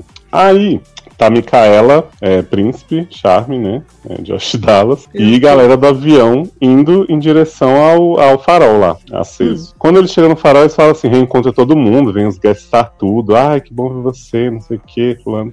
Aí eles falam assim: ah, só tá faltando a Angelina e a galera que segue ela, né, menino? De, Agora de só resto... falta você, né? Uhum. De resto, todo mundo que viveu tá aqui. Hum. Aí, nisso, imagina assim, efeitos especiais como nunca visto nessa desse país. Começam as explosões no lugar que eles estão do farol. Hum. Começa a tremer a terra, a câmera tremendo assim, sabe? A pessoa balançando. Hum. Fogo, luz azul, tudo que você imaginar, de repente abre um buraco na chão. E sabe o que, que sai de dentro dele? Um dragão? O avião. Oi? Segura esse avião, né? 828. Como assim, gente? E aí eles se olham e eles falam assim: Bom, acho que esse é o julgamento final, né? Vamos entrar. O que, que tá acontecendo, Leonardo? Nisso, menina, Angelina chega com o povo dela e fala: Saiam desse avião! O avião é meu! E aí começa a soltar raio, começa a soltar coisa. O avião é meu? e aí, enquanto eles estão rolando tudo isso, Micaela começa a pôr o povo pra dentro do avião. Não, vamos, é o nosso destino. Uhum. O, a Olive, né, tá lá na casa vendo umas fotos, e tinha uma foto que ela tinha visto de Josh Dallas com uma menina no braço, no meio de um fogaréu que ela achou que fosse ele segurando ela. Uhum. Porém, ela, com suas, é. suas, habilidades de conclusões detetivísticas, descobre que a mulher que Josh está segurando é Angelina. Ué? E aí ela, ela liga pro pai. Futuro? Não, Angelina é de agora mesmo. É, Angelina de Porque essas, essas fotos eram tipo coisas que eles tinham que cumprir, esses desenhos. Hum... Ela liga pra Josh Dawes e fala: Pai, eu sei que é difícil, ele matou mamãe, ela matou mamãe, mas você vai ter que perdoar a Angelina. Pra você não inspirar, né? Passar do seu prazo de expiração, porque é, Angelina é o seu final boss. Aí nisso, a Angelina é atingida lá, cai na lava, nas coisas, quando o povo tá brigando no avião. Josh Dallas vai atrás dela com sangue nos olhos, mas ele não ouve o recado da filha, né? Uhum. Mas quando ele chega, ele ah, eu não fiz por querer, eu sou um anjo, não sei o que. Aí ele fala assim, garota, tu tá toda errada, mas eu vou deixar passar. Aí ele pega a Angelina nos braços, tal qual está no desenho, e leva para o avião. Ela é a última que falta entrar, né? Dos que estão vindo. Uhum. Aí, menino, quando tá o povo dentro do avião, Micaela e um homem lá começa a decolar o avião. Hum. Eles estão no meio do, do, fogo da DC, assim, da lava. Micaela fala assim: Nossa, seria interessante termos uma pista de pouso. Na hora que ela fala isso, o chão começa a se transformar na frente dela. Se transformar no quê? Em pista de pouso, em pista Meu... de decolagem. Ah, é porque o avião, né, gente, tinha que ser. Exato. Aí Micaela fala assim: Ah, que bom, né? Já que então vamos nessa. Eu tô muito sem reação, assim, real. as coisas que acontecem, gente. Aí, meninos, conseguem decolar o avião, né? E nisso, assim, lá eu tenho que te contar o tenso mesmo. Quando eles decolam no avião, hum. eles já tinham sentido umas dor, umas arritmias, umas coisas no decorrer do dia. Josh Dallas fala assim: acho que tivemos um preview do que está por vir. Hum. As pessoas começam a tudo se tremer. Daqui a pouco as pessoas começam a rachar com fogo de dentro para fora e, e explode, vira cinza. Gente! E aí tem uns homens lá, uns, uns amigos trambiqueiros que tá um explodindo, aí outro fala, não leva ele, ele é bom, não sei o que, ele é uma mess, ele é uma... mas ele é maravilhoso. Ele é uma mess. Me leva no lugar dele, aí o que tava explodindo para de explodir, começa a explodir esse, aí fala, não, não vai, você também é do bem, aí ele também não vai. Aí as pessoas, tudo que seguia a Angelina, começa a desintegrar. E o povo que era preguiçoso no campo de concentração também. E aí, né, fica o povo lá gritando, sentado no avião, e já te dá fala, ai, é, deve ser julgamento, né? Que bom que a gente tá aqui, sobramos. Aí Micaela fala assim: É, mas ainda vem o anjo da morte. Ah, não. Viada, aparece um dementador nesse avião. Ah, não, uma, uma não, máscara, não. uma sombra. Não, e aí todo mundo, ah, que que é isso, que que é isso? Aí começa. Aí Josh Dallas e Micaela começam a ir atrás do Dementador. Ó, oh, mas assim, eu tô falando tudo isso, e aí Henrique, que é o grande defensor da série, falou que tudo isso tá na mitologia da série. O julgamento, gente que já morreu antes afogada no julgamento, o anjo da morte, tá? É tudo assim, bem da mitologia. E aí Josh Dallas sai correndo atrás desse Dementador dizendo: A gente fez o melhor que pôde, a gente foi preso, foi perseguido, foi não sei o quê. E mesmo hum. assim, fulano aqui salvou o filho dele, fulaninho hum. aqui fez tal. Aí foi falando todas as missões, né, que pô, os manifestos cumpriram. Uhum. E aí o anjo sai correndo pro, pro, pro, fundo do avião, assim, tem um cara sentado lá, desesperado. E aí o anjo some. E aí o cara falou assim: Olha, ainda bem que ele foi a tempo de não levar uma mijada na cara. Oi? É porque eu tava se mijando de medo, né? e aí todos riam, humor tal. Falam, bom, passamos disso aqui. Aí, de repente, vem uma grande luz branca onde eles estão no avião. Jesus, a... claramente. Uhum. Aí a porta do avião se abre, né? Aí eles falam assim: que que vai vir agora, né? Depois dessa loucura toda. Eu tô, eu tô assim. Eu... Porque assim, você tá tentando me explicar, mas para mim não tá fazendo nenhum sentido, né? Eu admiro quem acompanhou essa grandíssima obra da, do audiovisual mundial, mas eu, para mim parece tudo tão fora do, do que era a premissa da série no primeiro episódio. Uhum. Entendeu?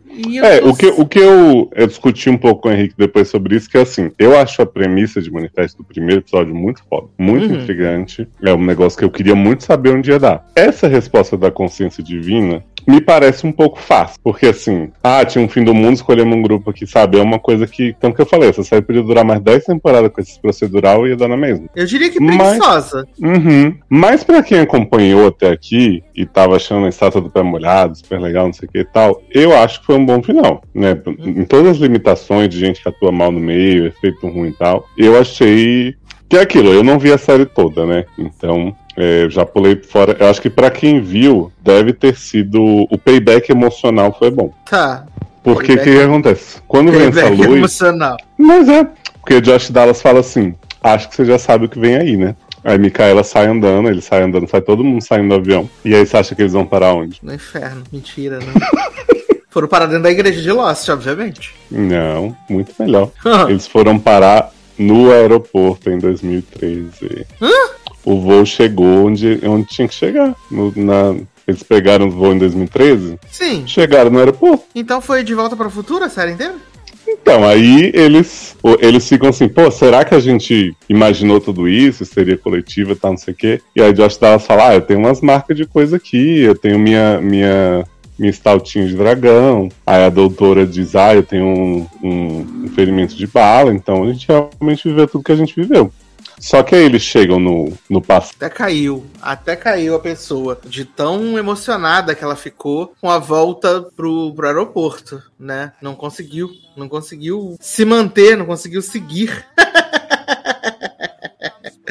Não conseguiu, não conseguiu. Ficou passado, chocado com, com, com a volta. Tu ficou tão chocado com a volta para o aeroporto que tu caiu. Angelina me tombou aqui. Exato, de tão passado que tu ficou. Mas onde é que eu parei? Você falou da volta para o aeroporto e é Então, eles, eles estão no aeroporto e o Josh Dallas fala assim, né? Será que a gente. Eu tenho mais marcas e tal, de não sei o que. Isso, ele fala, tem um dragãozinho, a outra tem a marca de bala, então eles falam, bom, a gente realmente viu isso. Então eles têm a memória de tudo que aconteceu na série, né? Os passageiros. Uhum. Mas, quando eles chegam no aeroporto, Tá lá a outra metade da família de, de Micaela e de Josh Dallas. Tá a Olivezinha, criança ainda tá a, a, a mãe deles, que tava, tinha morrido, né? Não sei se você lembra, o piloto, ela tá uhum. viva. Daqui a pouco chega o Cal, que tava atrás deles no avião, o menino. Mas aí chega a criança. Sim, aí eles maquiaram, fizeram um CGI maravilhoso de Cal, maquiaram Micaela, maquiaram Josh Dallas, todo mundo, os visual da primeira temporada. E aí eles têm essa chance de recomeçar, e vai lá, a doutora encontra sua, sua namor, as pessoas, pacientes, tudo, né, os passageiros tudo antigos saem encontrando seus entes queridos. É, é, é bem bonita a cena, uhum. assim, bem sério. E aí eles chegam à conclusão de, tipo, ah, a gente cumpriu o que a gente tinha que cumprir, né, o julgamento e tal, e agora a gente vai viver da melhor forma, né, que a gente tem, aproveitar a segunda chance que foi dada. É, e aí, só que aí o que, que acontece? Você lembra que teve as pessoas que desintegraram no avião, né, que Sim. não passaram no julgamento. Exato. Daqui a pouco chega um homem e fala, minha filha Angelina embarcou nesse voo e não tá aqui, onde ela foi parar? E aí começa a investigação das polícias das pessoas que desapareceram dentro do voo. Tá. Porque foi quem não passou no teste, né? The final test. E Olha. aí vai, vai isso da família se encontrando, tal. Josh Dallas beija sua esposa. Ele e doutora combinam com o olhar que não vão seguir seu romance, vão cada um retomar para seus romances antigos. E aí eles falam que o Cal também não tem memória do que rolou, porque como ele se, se, se sacrificou antes, né? Quando ele virou o Beacon, o farol, Hum. ele tem a chance de viver a infância dele de novo, com sua irmã, que tem sua propriedade e tal. Então eles dão esse, esse reset. Tanto que o namoro de Olivezinha, né? Quando era a Olive adulta, ele tá um pouco mais velho que ela, porque ele já era mais velho, e ele só dá um tapinha no ombro dela e fala: Não, vai mais rolar, querido, porque seria errado. Mas aí tem o quê? O grande momento que esperamos até agora falar, né? Uhum. Gerald chega lá porque ele tinha pedido Micaela em casamento, né? Sim. E a Micaela fala assim: menino, não dá certo nós dois, não. Vai falar com a Mikami, vocês se dão melhor. Ela é sua parceira, ela é não sei o que, a pessoa que vai viver a vida que você quer viver e tal, blá blá blá.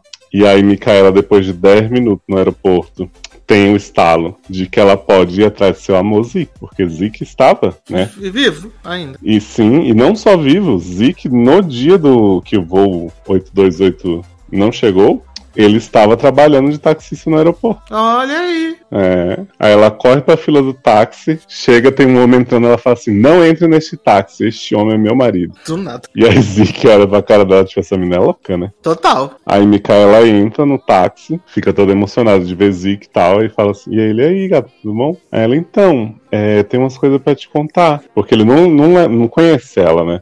Óbvio, e ela tá completamente maluca, inventando ponto. histórias. Ele vai achar que ela é uma doida e vai sumir.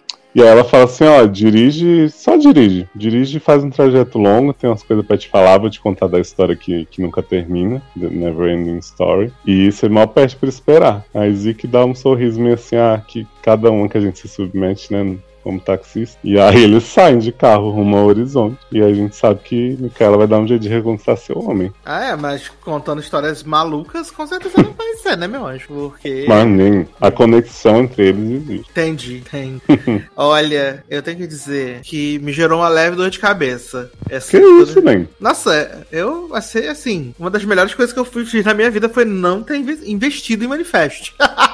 É, é o que eu te falei, assim. A série que eu esperava no começo é, não era essa. Mas eu achei um bom final, de verdade. Assim, eu, eu fui entretido. Teve as pataquadas ali que, que já era o que, que Manifesto proporcionava antes, que eu achei que, que coube. É, não, pra quem eu acho- acompanhou toda essa, essa, essa, essa chuva de maluquices, assim. Exato. Ok, mas a, pra mim, que espectador lei de, de Uhum. ter visto apenas o piloto, pra mim nada faz sentido. É real. É, porque como eu assisti um pouco mais, assim, tipo, eu lembro que a gente viu aquele começo e quando o Ziquinho entrou, Matt Longuinho, sabe que o Matt Long é, é meu bem, né? Então ele, Sim. ele ganha esses pontos comigo. Eu voltei a ver, eu vi, sei lá, tipo, a primeira temporada ainda e fui, e fui dando essas acompanhadas na história dele. E como ele é um, um personagem que não é entre os originais, mas ele foi ganhando uma, uma importância muito grande, sim. Eu acho que a, a trajetória dele foi muito interessante, assim, tanto que essa coisa que eu te falei da, deles fazendo a Micaela viajar no tempo, tendo a consciência e tal, e dar dicas pra ele, casa muito bem com o que eu lembro da história dele na primeira temporada. Uhum. Mas assim, não é, não é suficiente pra eu achar que essa série inteira é uma obra-prima e tal. Eu só acho que realmente, pra quem acompanhou, deve ter sido um final bastante tocante, sabe? Não, eu, eu imagino que sim. e Espero realmente que tenha sido pra você que, para quem assistiu o manifesto de cabo a rabo, que ficou feliz com a renovação da Netflix, que tenha sido um final minimamente satisfatório. É, até porque pra eles pegarem todo mundo, os guest stars, assim, eu não sei se, se todos os atores eram os mesmos, mas imagino que sim. E aí eles fizeram os retcons do pessoal que morreu, por que, que eles não estavam mais, sabe? Então achei, achei um esforço justo. Honesto, honesto, mas eu confesso que eu fiquei assim. É, e assim, esse plot da Safira do, do templo maçônico do tal é chat GPT na veia. Ai, amo o ChatGPT escrevendo o roteiro da série, que olha, Brito, sinceramente. Um dia eu te conto o resumo de Labré também, que o Henrique me deu, que é bem isso. Mulher, por, que- por que, que o Henrique vê esse tipo de coisa? Ai, menino, Henrique gosta do gênero, né? Gênero de histórias malucas? gênero chat GPT escreve. Exato, porque, gente, Labreia eu vi uns highlights aí, que o buraco, aí depois os meninos saíram, tava em 80 e tantos, e aí tinha E as Labré vira Dark, com o menino que era o pai do outro que era mais velho, depois tem outros povo que eram os avôs. E aí o povo tem dinossauro agora em Labré. Mas já tinha na primeira temporada, não tinha? Não, mas na primeira temporada acho que eles estavam num tempo que ainda não tinha dinossauro, mas depois eles voltam mais. Céu, não, não, não, não, não, não! Mas veja o Manifest, viu? Muito boa. Ah, é, tá na Netflix, pra quem quiser degustar essa maravilha. Apoia Matt Long, que foi o melhor papel da vida dele depois de Band Entertainment. Tadinho. Uh, eu tô vendo aqui, né, menino, que Vin Diesel foi pro Instagram desmentir que falou mal de Jason Momoa. Né? Eu achei esquisito isso aí. Ele foi desmentir. Mas a gente sabe que o Vin Diesel é um insuportável, né, gente? Todo que mundo isso, sabe. Né? Todo mundo sabe que ele é um insuportável. Aí ele aproveitou para dizer que cada um, cada ator que chega na família Fest vem para agregar, não sei o que, não, e aí jogou que Velozes e Furiosos 10 Parte 2 estreia dia 4 de abril de 2025. Ué? Exato, já aproveitou Dois pra anos? jogar. É, porque ano que vem vai ter o, o filme que vai conectar, né? Que vai ser o filme do The Rock. Ah, eu achava que ia ser... Mas não vai ser três de Velozes 10? Eu acho que ele contou esse terceiro aí com esse spin-off do The Rock que não existia, entendeu? Aí contou, com mais Entendi. um. Aí vai ser, porque estão falando que o filme do The Rock vai ser tipo 10, 10 e meio né? E aí o, o outro é o 11. Vamos aguardar.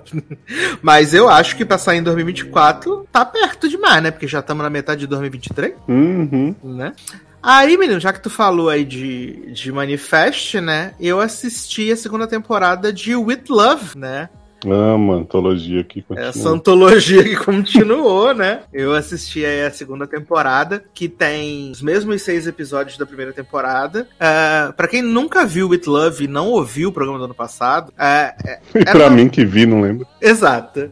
Era uma antologia que estreou uh, em fevereiro, no ano passado, nos Estados Unidos, mas aqui no Brasil estreou, tipo, em abril, e que ia uh, falar sobre uma família e relacionamentos amorosos durante algumas festas do ano. Então, começa no Dia dos Namorados, namorados, aí passa pelo uh, Dia de de Graças, Natal, Dia de los Muertos, várias coisas, e essa família, né, família Dias, ali uh, sendo o, o mote da série. Nessa segunda temporada, a gente teve o final do, do relacionamento da Lily com, com o Santi, né? Porque ela sonha em casar e ele não quer casar. Então eles têm, eles estão uh, encerraram o relacionamento. Ela acaba tendo que voltar para morar com o irmão. E o mote dessa temporada acaba sendo o pedido de casamento do menino de Crazy X pro irmão dela, né? O sobrinho da Ugly Betty. Uhum. É o mote do pedido de casamento. E que aí, é da loja de bebida, né?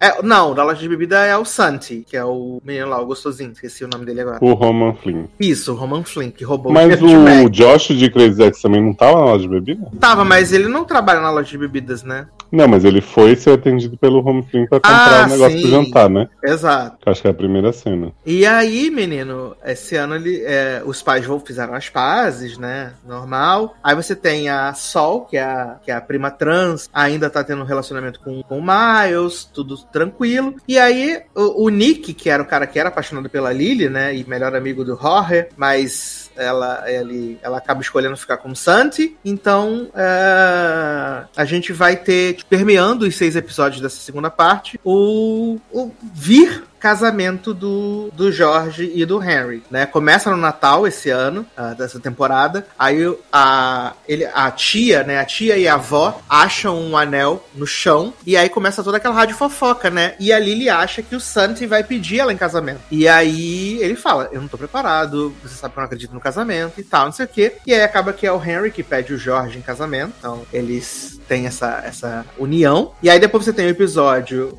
da festa de noivado né? Que o Jorge fica com receio, porque os pais do Henry são texanos, texanos, e aí o, o Jorge ele é um personagem um pouco chato, né? Ele, o, o Henry quer convidar os padrinhos de casamento fazendo mágica, aí ele acha que vai ser um mico, que não pode, aí eles brigam, um inferno. Aí depois tem o episódio da dupla quinceaneira, né? Porque a Lily vai fazer 30 anos, uhum. e aí é a dupla quinceaneira. Depois tem a da festa de a despedida de solteiro, que eles vão para Las Vegas. Aí tem o dia de ação de graças e termina no casamento, né, obviamente, que é tipo 10 de dezembro, quase no Natal. E assim, uh, durante esses episódios, o, o Santi e a Lily eles acabam se separando.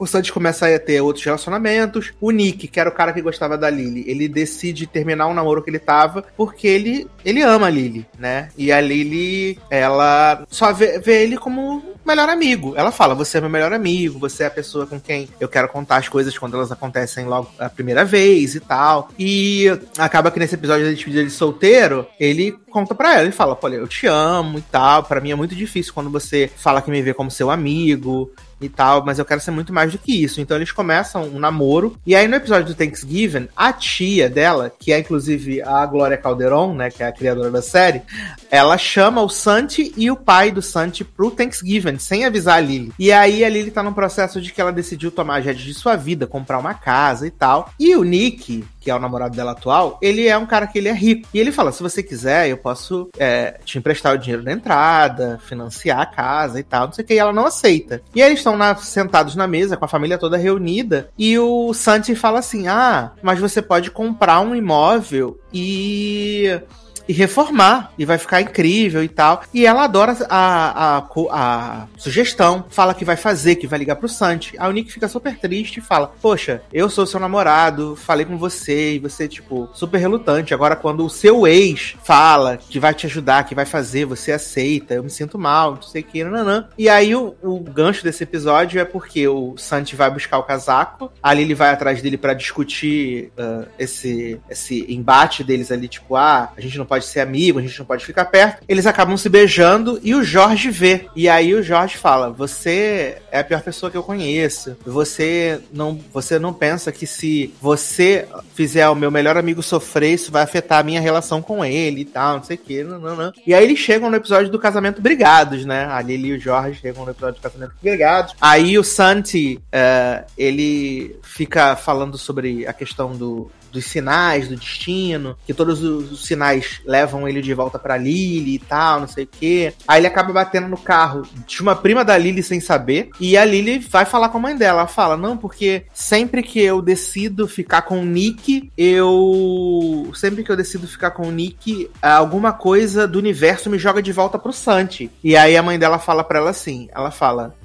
Alguma coisa burrice, né, gata? Exato, aí a mãe dela fala para ela assim, ela fala: essa questão de destino não existe. Todo dia é você precisa tomar decisões. Levantar, sair de casa e trabalhar, você tomou uma decisão. Você através você decidir se você vai pela rua pela esquerda ou pela direita, é tomar uma decisão. Eu decidi amar o seu pai e o seu pai decidiu me amar. E por isso nós estamos juntos há 25 anos. Então você precisa parar de arrumar desculpas no destino para não ser responsável pelas suas decisões. E aí? E aí ela fala, é isso mesmo, mami e tal, não sei o que. Aí ela vai e fala com o Nick, ela fala, eu te amo, você é o homem que eu escolhi, você é meu melhor amigo, não sei o que, nanã. É, eu acho que a gente tem que. Eu aceito e eu quero que você vá junto comigo pra gente poder comprar nossa casa, pra gente morar junto. Nanana. E quem sabe no futuro a gente se casar. Aí o Nick ajoelha, aí ela fala: Não, não é pra me pedir casamento agora. Aí ele: Não, eu não ia pedir agora.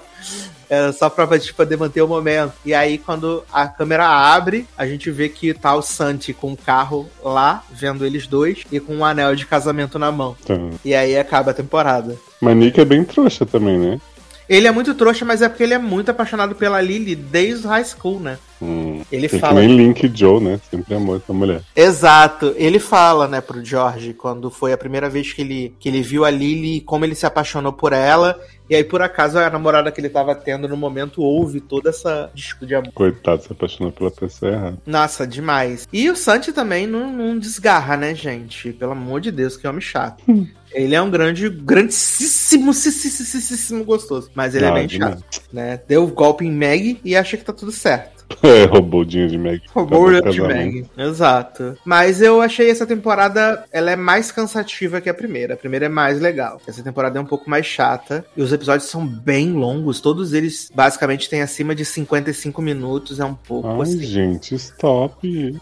Né? Pra ser uma comedinha romântica. Então, os episódios você sente. Você sente cada minuto dos episódios. É porque da primeira era 40, né? É, exato. E era tudo muito novo, né? E tal. Então acaba eles repetem um pouco da fórmula. Os personagens também não são os mais interessantes para você acompanhar durante o tempo. E você vê que não tem história para 50 minutos de episódio. Uhum. Não tem. Mas assim, num saldo final, é uma série agradável de assistir, uma série gostosinha. Os personagens são muito bons. Eu amo a tia que é feita pela, pela Glória Calderon, né? Que ela é a tia fogosa. Ela é muito boa. Muito, muito. E Eu também, acho muito interessante essa, essa, esse esquema deles de evento, feriados e tal, porque você realmente vê um pouquinho mais o desenvolver da rotina deles sem, sem ser necessariamente dia a dia comum, né? Exato, a gente só vê eles no, nos, na- nas festas. E aí, tipo, a gente geralmente no começo dos episódios sempre é atualizado com o que aconteceu entre um feriado e outro. Uhum. né, pra gente ficar perdido no, no bonde. Mas é uma série gostosa, acho que deve durar, deve ser duas coxinhas e dois guaravita pra fazer. né?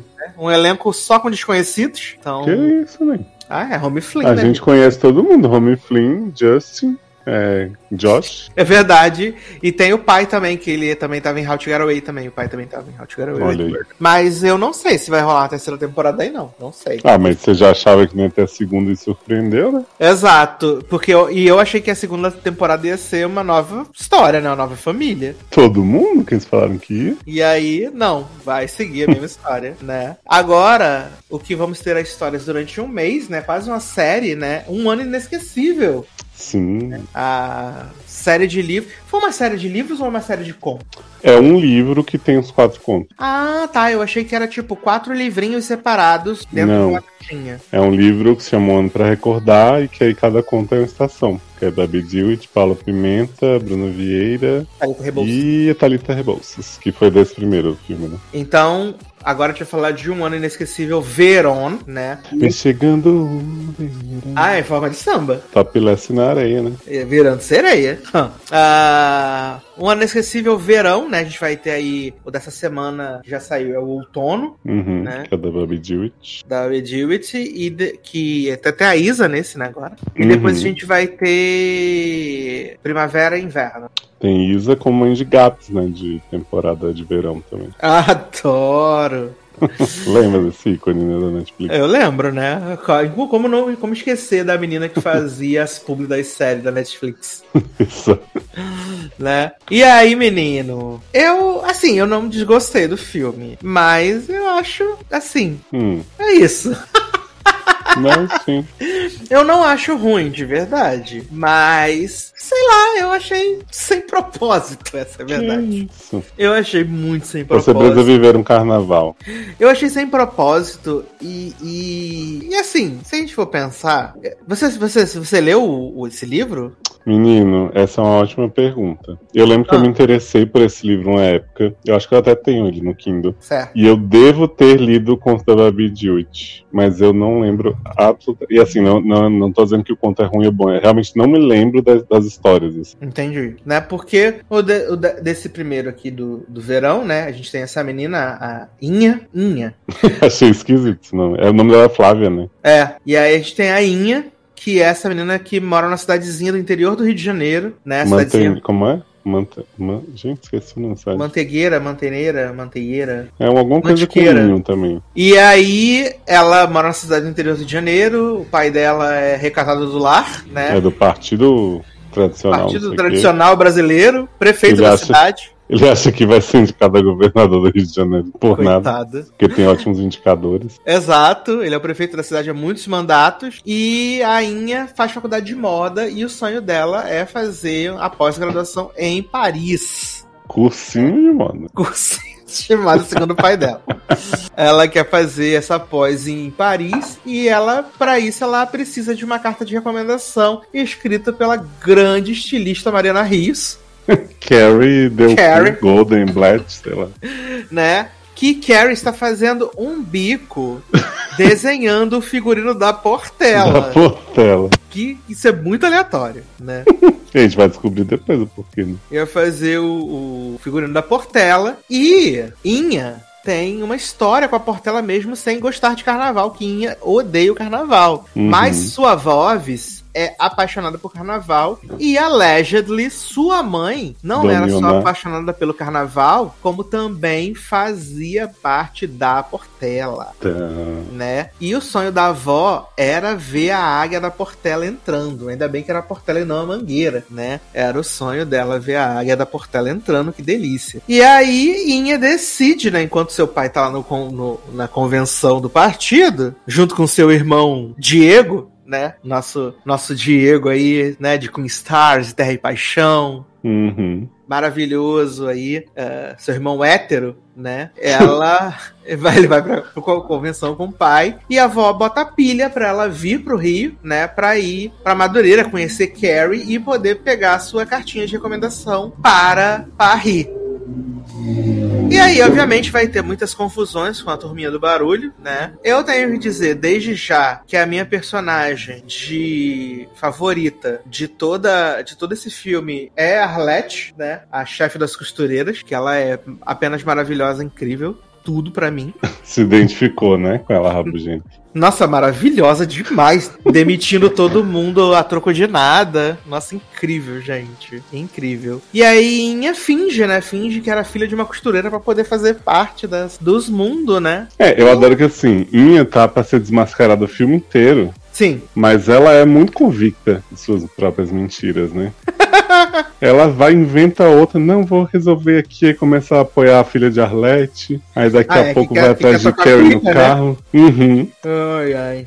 Não, e, que, e vale dizer que Carrie, né, Mariana Rios, aparece pouco no filme, né? Mas quando ela aparece, Porra! uma presença, meus amigos. Uma presença, assim, né, com o melhor Mineiro English da história do cinema. Ela chega assim: Que que é isso, garota? I'm so tired of this. I'm done. Ai, você é da minha frente, quero ir pro hotel. Ela tem uma hora que ela fala assim: Estou muito cansada. Ninguém me respeita, sou muito humilhada. Gente, o sotaque da Mariana Rios é muito. É muito lamentável, gente. É, Não dá nem pra entender, né? Porque ela é uma brasileira que mora em Los Angeles, mas fala como se fosse uma gringa que nunca falou português, sei lá. Eu sou. tu- Mas é muito engraçado. Não, é muito engraçado. É muito engraçado porque não faz sentido nenhum. É muito engraçado Ai, por isso. gente. É muito engraçado porque não faz, não faz o menor sentido, né? Não, e aí assim, a gente tem um baluarte de personagens aí, que pra mim o Diego como Tavinho tá muito engraçado. Porque Tá. ele passa o filme inteiro falando careto, fazendo, fa- é, fazendo careto falando oi, né?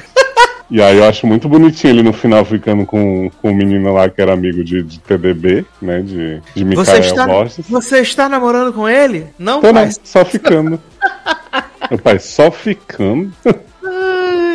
Gostei muito também de Cacau, que mostra que branco pode fazer samba, né? Caralho, ela é a Malu Magalhães do filme. Eu adorei, viado, que tipo assim, quando o Cacau aparece, né, que ela é amiga de Inha do Rio de Janeiro, Uhum.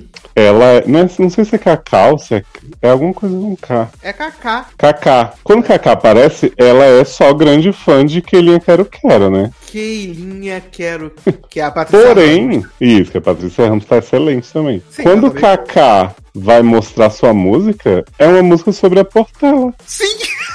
Mas É ela uma não era música- fã da. É uma música sobre a Portela e a feminilidade, tá? Isso, só que ela não era fã da Portela até então. Você Ela, inclusive, só estava atrás da Iana Portela por causa daquele Quero Quero. E aí, de repente, ela é a maior fã da, da Portela no Brasil. Ela era uma portelense rustida. E aí rola o plot dela ser assediada pelo empresário de Kelinha Quero Quero, né? Assediada no camarote, né? Exato. Que aí lá Kelinha em Quero rasga o contrato e tal, fala, eu fico com as mulheres. Isso que Keilinha tava esperando pra aprovar seu, seu trio elétrico, né? Uhum. E era tudo no nome do empresário, cara. É, e a gente tem um plot twist aí no decorrer do filme que até então Mikael, que né, trabalhou a vida inteira com a Portela, mas morava em Los Angeles sendo modelo, era ex de Carrie Goldenblatt. Exatamente. E Carrie só estava fazendo o bico pra Portela pra tentar voltar com ele. Exato. E depois ainda fez um acordo com ele, né? Pra Para poder dar a carta de recomendação de Inha. Exato. E Inha putaça no trio elétrico. Gente. Você tá achando que você vai sair como vítima? Vai sair como coitadinho? E eu vou estudar minha faculdade na França o tempo inteiro pensando no seu sacrifício. Pau no seu cu.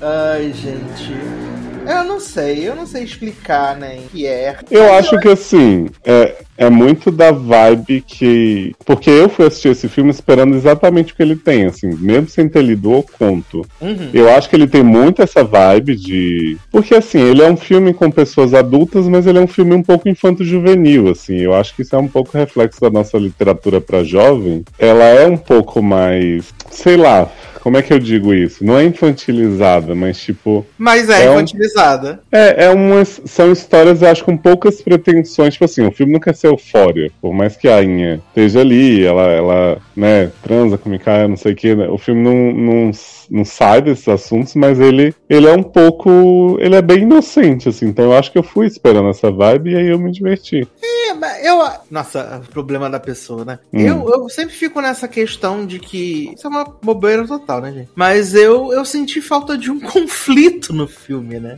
Eu senti falta de um conflito no filme. Acho que o conflito é muito besta, né? E resolvido muito rápido também, né? É que o conflito com o pai mesmo, ela resolve falando, ah, seja mais como mamãe e tal, né? Ela dá esse. Exato. Você. você ela em nenhum momento ela tem ela tem uma coisa que é realmente muito difícil de resolver para ela conseguir alcançar o objetivo dela. Porque uhum. eu acho que a, Re a, a Rebecca, que eu acho que a Carrie poderia ser esse esse contraponto, né? Mas do momento que a Carrie ela já tá basicamente fora do, do, do, do filme, das coisas que acontecem no filme 85% do tempo, ela não é uma antagonista, porque, sim, obviamente seria mais do mesmo, seria óbvio, mas eu acho que caberia dentro desse filme, da Carrie realmente ser antagonista, de fazer a Inha passar o pão que o diabo amassou, uhum. né? Pra, tipo, ser uma coisa meio o diabo veste prada e tal. Mas Sim. acaba que não. Que ela tem muitas, muitas mais interações com a Arlette, né?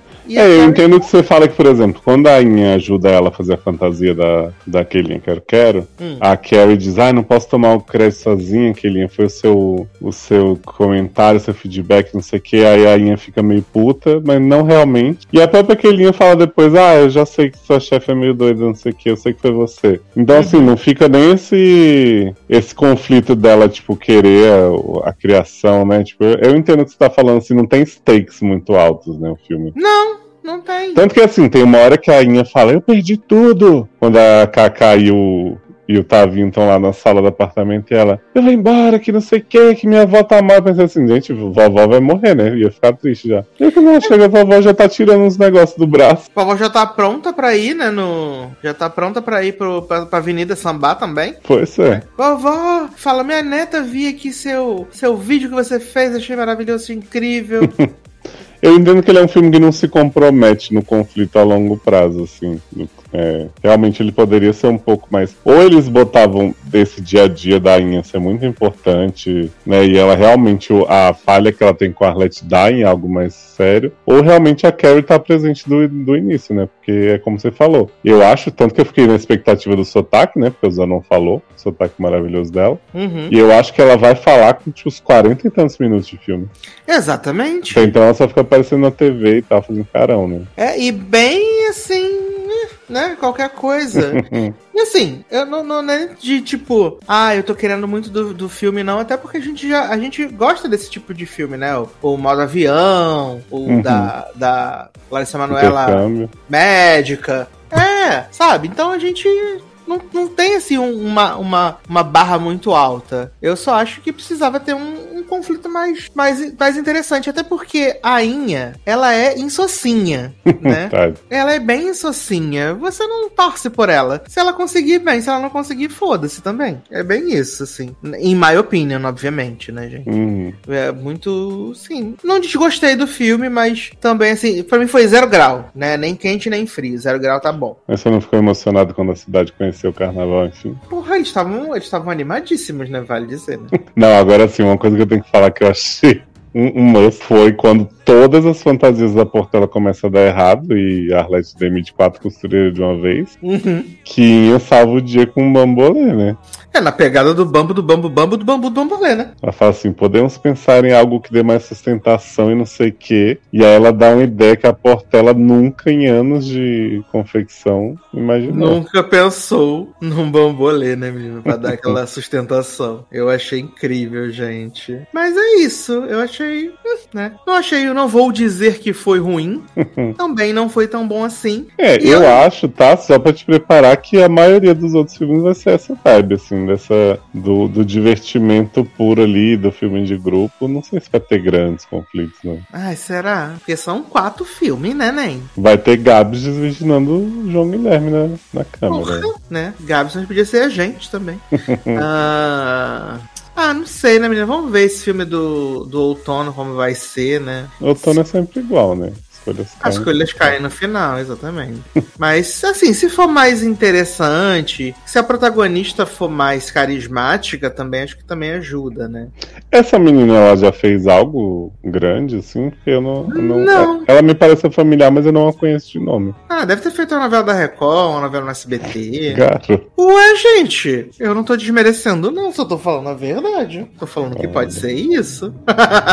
Mas vamos ver. Às vezes o outono pode ser melhor, né? Se o outono for melhor, Uhum. por que não, né? É, até porque assim, esse, esse. Eu acho que a ordem do livro não é essa. Eu acho que eles botaram o que é o da Thalita Rebouça antes pra abrir. Hum. Então, porque eu não sei se você percebeu, eu posso estar inventando aqui. Tem uma personagem que aparece no filme, do nada com uma roupa meio assim de Paquita e tal, Uhum. que eu acho que ela vai. Tipo assim, eu acho que ela- eles vão fazer meio que uns encontrinhos entre os filmes. Mas no caso aí seria aquela mulher que saiu do trem na hora que ela tava falando. Ah, Isso, que elas falam rapidinho, assim. É, essa Isso. fantasia é muito legal. Eu acho que eles vão tentar fazer um link, então talvez eles tenham trocado a ordem pra, pra no fim, assim, tipo, como todo mundo tá por ali nesse ano, Hum. talvez eles façam um crossover, que eu não sei se tem nos contos do livro, mas que eles Entendi. devem querer fazer no filme. Vai ser a nossa Modern Love. E Nossa Modern Love Rio. Rio de Janeiro. Rio de Janeiro. Aliás, no Prime Video tem a Modern Love Amsterdã, né? Ah, é? Tem, tem a Modern Todo Love Amsterdã. Todo mundo fumando maconha. Todo mundo pediu, né? Ai, ai, é isso. Mas, menino, que ninguém pediu, né? Mas que a HBO aí, né, botou goela abaixo, fomos do luxo ao lixo em uma semana, né? The Idol, a série que tava causando aí, né?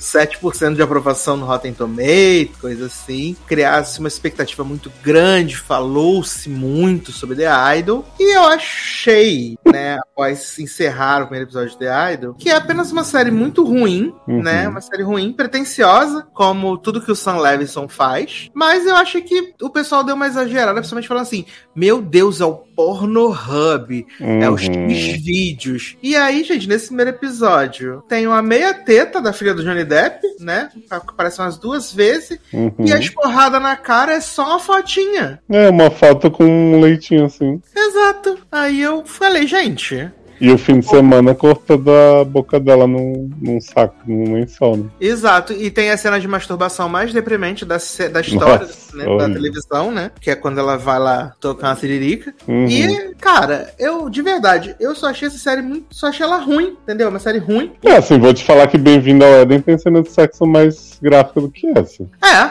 não, menino, o nosso perfil falso aí também tem. Porra, sim. Mas você não acha que talvez eles tenham dado uma suavizada em relação ao primeiro piloto que comentaram? Eu acho que não, amigo. Acho que não. Você acha que Eu sempre acho- foi isso? Acho que sempre foi isso. E é que as pessoas são exageradas, né? Porque hoje em dia é o filme de terror que fez todo mundo vomitar, desmaiar no cinema. Sim. E aí tu vai ver umas bobeiras sem fim.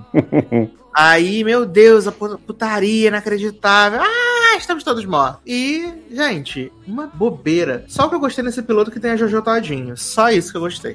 Que... Eu não vi a Jojo no piloto, não? Não. A Jojo é uma das, das assessoras lá, que ela chega quando ela chega na hora que, que vaza a foto da, da, da Jocelyn esporrada. Garo. Aí chega a Jojo. Viado, é igualzinha a Jojo Todinho. Igual. ridículo. Mulher, o menino que trabalha comigo não é uma pessoa de mau caráter como eu sou.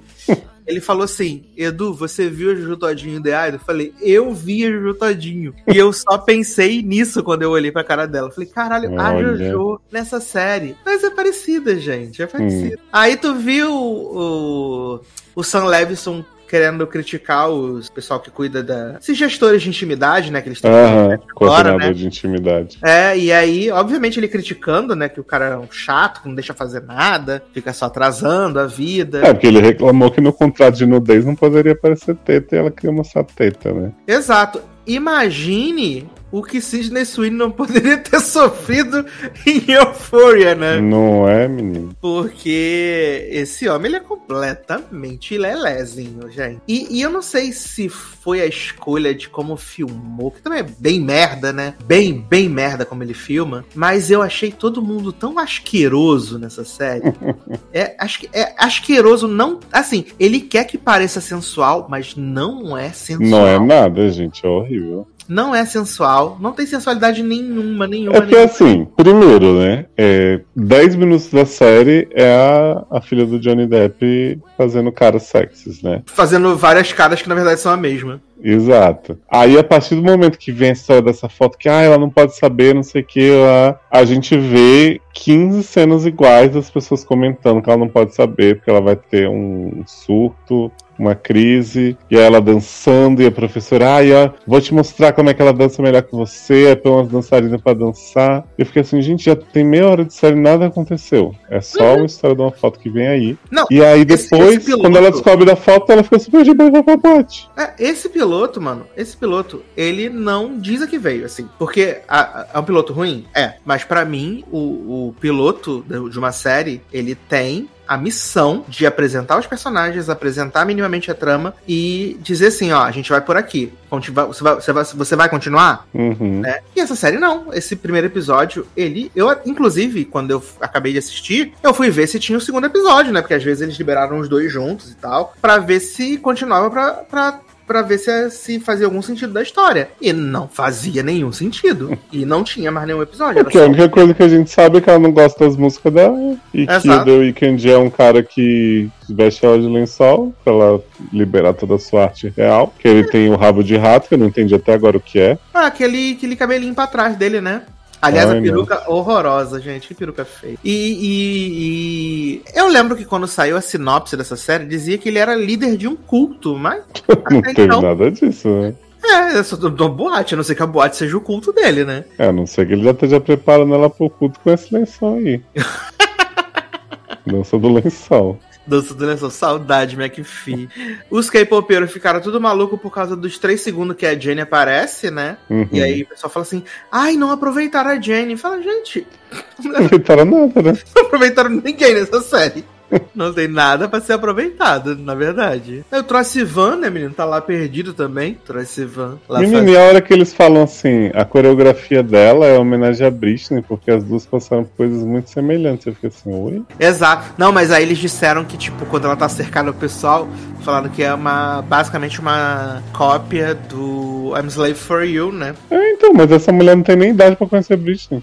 Exatamente. Tipo, falaram como se elas fossem contemporâneas do pop. Uhum, só que não. Eu fiquei né? assim, uai. E eles o tempo todo falam, né, sobre isso. E eu vi uma galera que tentou defender, falando assim, não, porque essa série é muito profunda, porque ela tá questionando a hipersexualização das mulheres, ou como a indústria fonográfica é má com elas e tal. E eu falei, gente, olha, vocês estão querendo tirar bastante contexto mesmo da série, né? Hum, é. Vocês estão querendo dar uma encorpada e uma valorizada pra série que ela não tem. Uhum. Ela não tem. Você pode querer, pode, mas ela não tem essa essa substância toda, entendeu? É uma realidade, uma realidade. Eu achei só uma série muito ruim. Aí o pessoal ficou ansioso, né, para saber o que a gente ia falar pessoal falando assim, ah, espero o resumo semanal de vocês, gente. Não tem condição, eu não tenho condição emocional, né? Mas como eu me odeio, provavelmente eu vou assistir o segundo. Oh. Né? Provavelmente Você tá assistir... caindo na trap dos ouvintes. Não caio, não, mano. Eu sou um homem crescido, né? Mas o segundo eu quero ver porque se juntar o primeiro e o segundo se faz sentido, né? Do, dessa grande obra-prima que o pessoal falou e tal. Mas eu só achei uma série ruim. Uma daquelas muito ruins, daquelas ruins que a gente já viu, que o Showtime já fez, que outras, outros canais já fizeram, né? Esses canais, uhum. canais premium já fizeram. E é isso. Com um monte de gente. E é o que a gente falou no começo, não tem nenhuma ruindade que, que renda, que a gente possa rir das absurdas. Exato, não, não dá a volta. É, não dá a volta. Porque quando dá a volta, a gente já tá aqui, hahaha, rindo, né? É. E a gente só tá entediado mesmo. e, gente, vão transar, né? Pelo amor de Deus, vocês estão muito puritano, falando assim, meu Deus, as cenas de sexo. É, essa não tem nem neon, que nem eu fora pra gente pelo menos poder dizer, ah, umas maquiagens. Essa não tem nem uns conceitos, né, velho? E eles ficam dizendo que ela é muito fechonista, muito não sei o que, a menina se veste mal. Bota uns trapinhos, né, menino? É, quando tá vestida é horrível. Quando não tá vestida é horrível também. pois é. Ai, gente. E assim, essa filha do Johnny Depp, carisma negativo, né? Porra. Carisma negativo, cara. Como pode? Porque o pai, antes de ser um bizarro total, ele tinha carisma. Ela não tem. Não tem carisma. E o The Wicked também não tem carisma nenhum. e aí, The Wicked, beleza? Aí, esse foi o maior momento da carreira do The Weeknd, com certeza. Foi. Né? Mas é isso, meninos. Não tem muito o que falar de The Idol, infelizmente. Mas, agora a gente vai fazer o quê? Vai chamar todo mundo para fazer reunião de condomínio, porque o inferno é aqui, né? E vamos falar de Os Outros, nova série da Globoplay, que inclusive já anunciaram que em outubro começa as filmagens da segunda temporada com outras famílias em outro condomínio. Né? Mas nunca se sabe, né? Porque.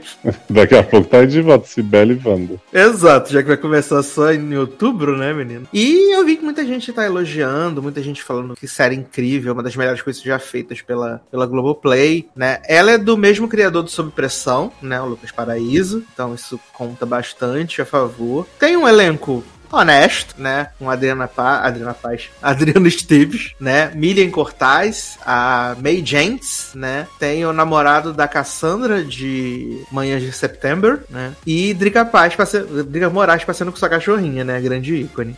Como síndica do Drica. Moraes que faz a narradora de Maldivas. A narradora de Maldivas.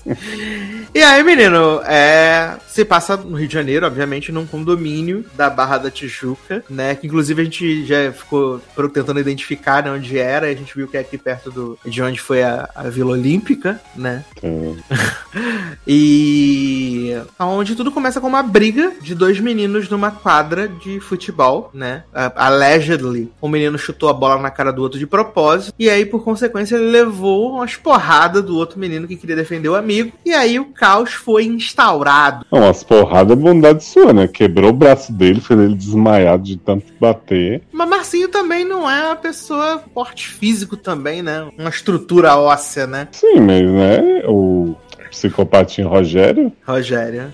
se excede um pouco sempre, né? Todas as cenas desse É. só aterrorizando o outro como se fosse um, um maluco. Eu já falei que ele quer mamar o Ele Marcinho. quer Com muito. certeza. Com certeza o Rogério quer mamar o Marcinho, né? E vale dizer que esse menino que faz o Rogério, ele tá na novela das seis também, né? Fazendo papel de padre. E ele é Gente. tão bonitinho na novela das seis. Muito fofo. Oh, Né? E aqui tá esse psicopatinha. E eu vou deixar até Leoz explicar a situação, né? Porque Marcinho é filho de Cibele. É de Cibele e Amâncio. Isso, meu sobrenome é Manso, inclusive, né? Sim. Meu sobrenome é de verdade, né? Não é meu sobrenome artístico. Isso. E- aí Marcinho leva essas porradas, Cibele já é chamada pelo, pelo amigo de, de Marcinho. Isso. E aí, quando ela desce lá na quadra, o filho já tá. Eu achei engraçado que, tipo assim, Rogério já até saiu de cima de Marcinho, Marcinho tá lá desmaiado e Cibele tá assim. Para! Para! E eu fiquei, gente, mas para o quê? Já, já parou, cara. E aí chega a mãe de, de Rogério, como que é o nome da moça? Ah, é a boazinha, né? Não, É. né, Angélica, não. Cadê? Tô vendo aqui. E aí ela chega lá, né? E, e- e ela, ela e o Amâncio são do time do. do Deixa disso, né? Deixa disso. Ela chega dizendo assim: Menina, sinto muito, você quer te levar seu filho no hospital. Sibeli fala: Que hospital o que, garota? Eu vou levar pra delegacia. e aí, a Manso já. Porque assim, eu vou te falar já de cara que a única pessoa certa nessa série é Mesmo estando errado. Mesmo estando muito errada, né? Sim. Porque Mila. a Manso chega e fala. A Mila. Ô Mila. A Manso chega e fala assim: Não vou denunciar um adolescente, Sibeli, você tá doida. Aí depois Assim. você perguntando, fica perguntando pro Marcinho assim: Marcinho, foi de propósito essa bolada na cara do? Foda-se, meu anjo. Uma bolada você vai retribuir com quase assassinato na porrada? Eu tenho que dizer que eu sou uma pessoa muito tranquila. Eu não moro em condomínio, né? Hum. Você já falou, do, do- eu já, já testemunhamos aí coisas do seu condomínio. Taylor Uhum. falou que acontece essas maluquices. Várias pessoas que moram em condomínio falaram: Meu Deus, é um inferno na Terra. Mas eu acho que, como uma pessoa pacífica que sou, tudo resolvido com a conversa com as pessoas num estado de espírito normal, talvez pudesse ser resolvido sem todo esse caos que se torna esse condomínio. Então, mas você concorda comigo que se eles tivessem feito a denúncia e Rogério que se pudesse, não ia, não ia rolar todo, tudo que rola, imagino, depois? Será, menino? Porque Wanda é completamente descompensado, né? É, então, mas se Wanda tivesse na polícia desde o início e Sibeli não tivesse riscado o carro dele todo, que é o que ela faz pra se vingar. Eu acho que ele estaria mais fácil de conter ele. Não, com certeza, com certeza. Assim, eu, eu dou total razão para o que Sibeli fez, dou, inclusive enxergo minha mãe Sibeli o tempo inteiro. Eu tenho certeza que minha mãe já teria pegado o Vando, batido a cabeça no, no vidro do carro e resolvido o negócio com as próprias mãos. Porque ela quer, ela, ela, ela meio que abre a porteira pro negócio escalonar quando ela cospe na cara do homem, né? Então, mas aí eu preciso defender Sibeli mais uma vez. Porque esse homem chega lá no, no prédio Sibeli, né? Que o condomínio tem vários prédios. Chamou Vamos de lá... pobre. Uhum. Vamos lá, Rogério, pedir desculpas. Rogério, aham. Uhum. Aí ele chega lá primeiro e fala assim: Que barulho é esse, né? Que eles têm um barulho do, do negócio lá, uma máquina que fica. Aí a Mansa, ah, eu não sei o que, que o síndico já falou pra esse velho. Ah, tá. Meu prédio não tem isso não. Por isso que aqui deve ser mais barato, né? Chamou de pobre. Chama de pobre. Aí depois Sibeli tá assim olhando pra ele, tipo, e aí? Você, você vai pedir desculpa aí, Rogério? Foi mal. Aí ela, foi mal? Isso pra mim é coisa de bandido. Aí, Vando, tem nada de bandido aqui não. Que tem é um menino frágil, um viadinho, não sei o que. Começa viadinho a esculachar. É. Aí eu falei, gente, cuspir era o mínimo. Pra mim, ela tinha que dar um tapa na cara dele. O homem vai lá fingindo que tá pedindo desculpa pra, pra ainda jogar mais coisa no, no pobre, chutar cachorro morto. Não, me poupa. É que Millian tava abalado nesse dia, né? Que ele tinha sido demitido do trabalho, né? Ai, nossa, Millian antes de ser demitido já tava dando um piti no telefone, falando assim pra Mila: Ô Mila, já não te mandei ligar aqui, garota, que agora vou levar a bronca dos meus superiores por causa de faniquito seu. Ah, me poupa.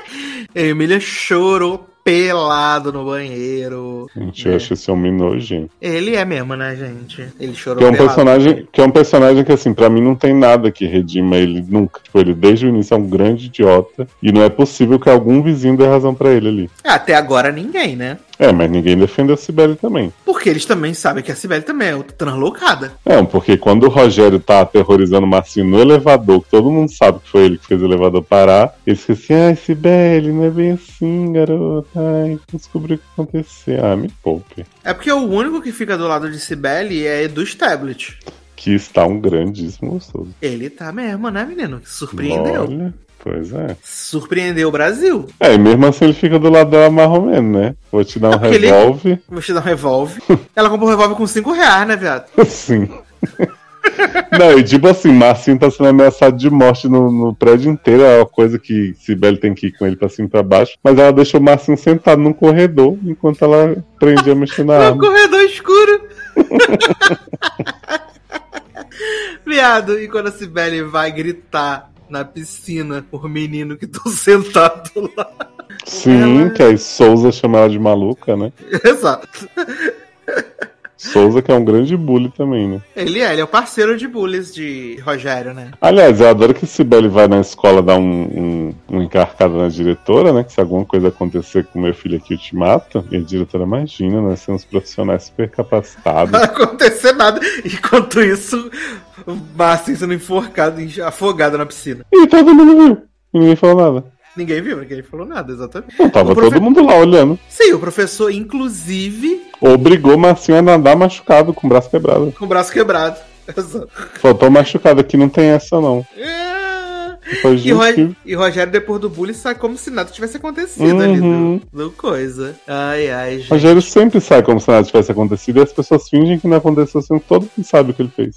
Exato, mas aí vamos passar pano, né? Vamos passar pano. Porque, obviamente, eles querem mostrar que o fato do Rogério ter esse tipo de atitude é, obviamente, o reflexo do que rola na casa dele, né? Uhum. E o pai bate na mãe, completamente autoritário. É um lar sem amor, né? Você vê que quando ele tá lá batendo na, na Mila, né? O Rogério tá ali atrás da porta sofrendo, né? Ah, ele sofre tanto, mas ele sempre esculacha a mãe também e o pai o pai, né? Engraçado. É, mas é a gente sabe que os nossos meninos são criados para serem assim, né? Ah, eu não, eu não sei. Eu, eu acho esquisito como a série trata como se tudo que Wanda e Rogério fazem, ninguém nem. Assim, não precisava ter uma grande punição, mas pelo menos alguém falando, sabe? Uhum. Tipo, parece que todo mundo é todo mundo meio time Drica Moraes, assim, ah, só quero saber meu cachorro mijar e os outros limparem. Porque É. não tem uma fofoca de vizinho dizendo, menina, esse Wanda aí não presta. Ah, não sei se em algum momento vai surgir, né? Mas até então, ele tá. Ninguém, ninguém tomou partido de ninguém, de nada. Uhum. É porque, digamos assim, é, mesmo considerando que Sibeli foi lá e riscou o carro do homem inteiro, que ele é cena maravilhosa. Uhum. Mas esse homem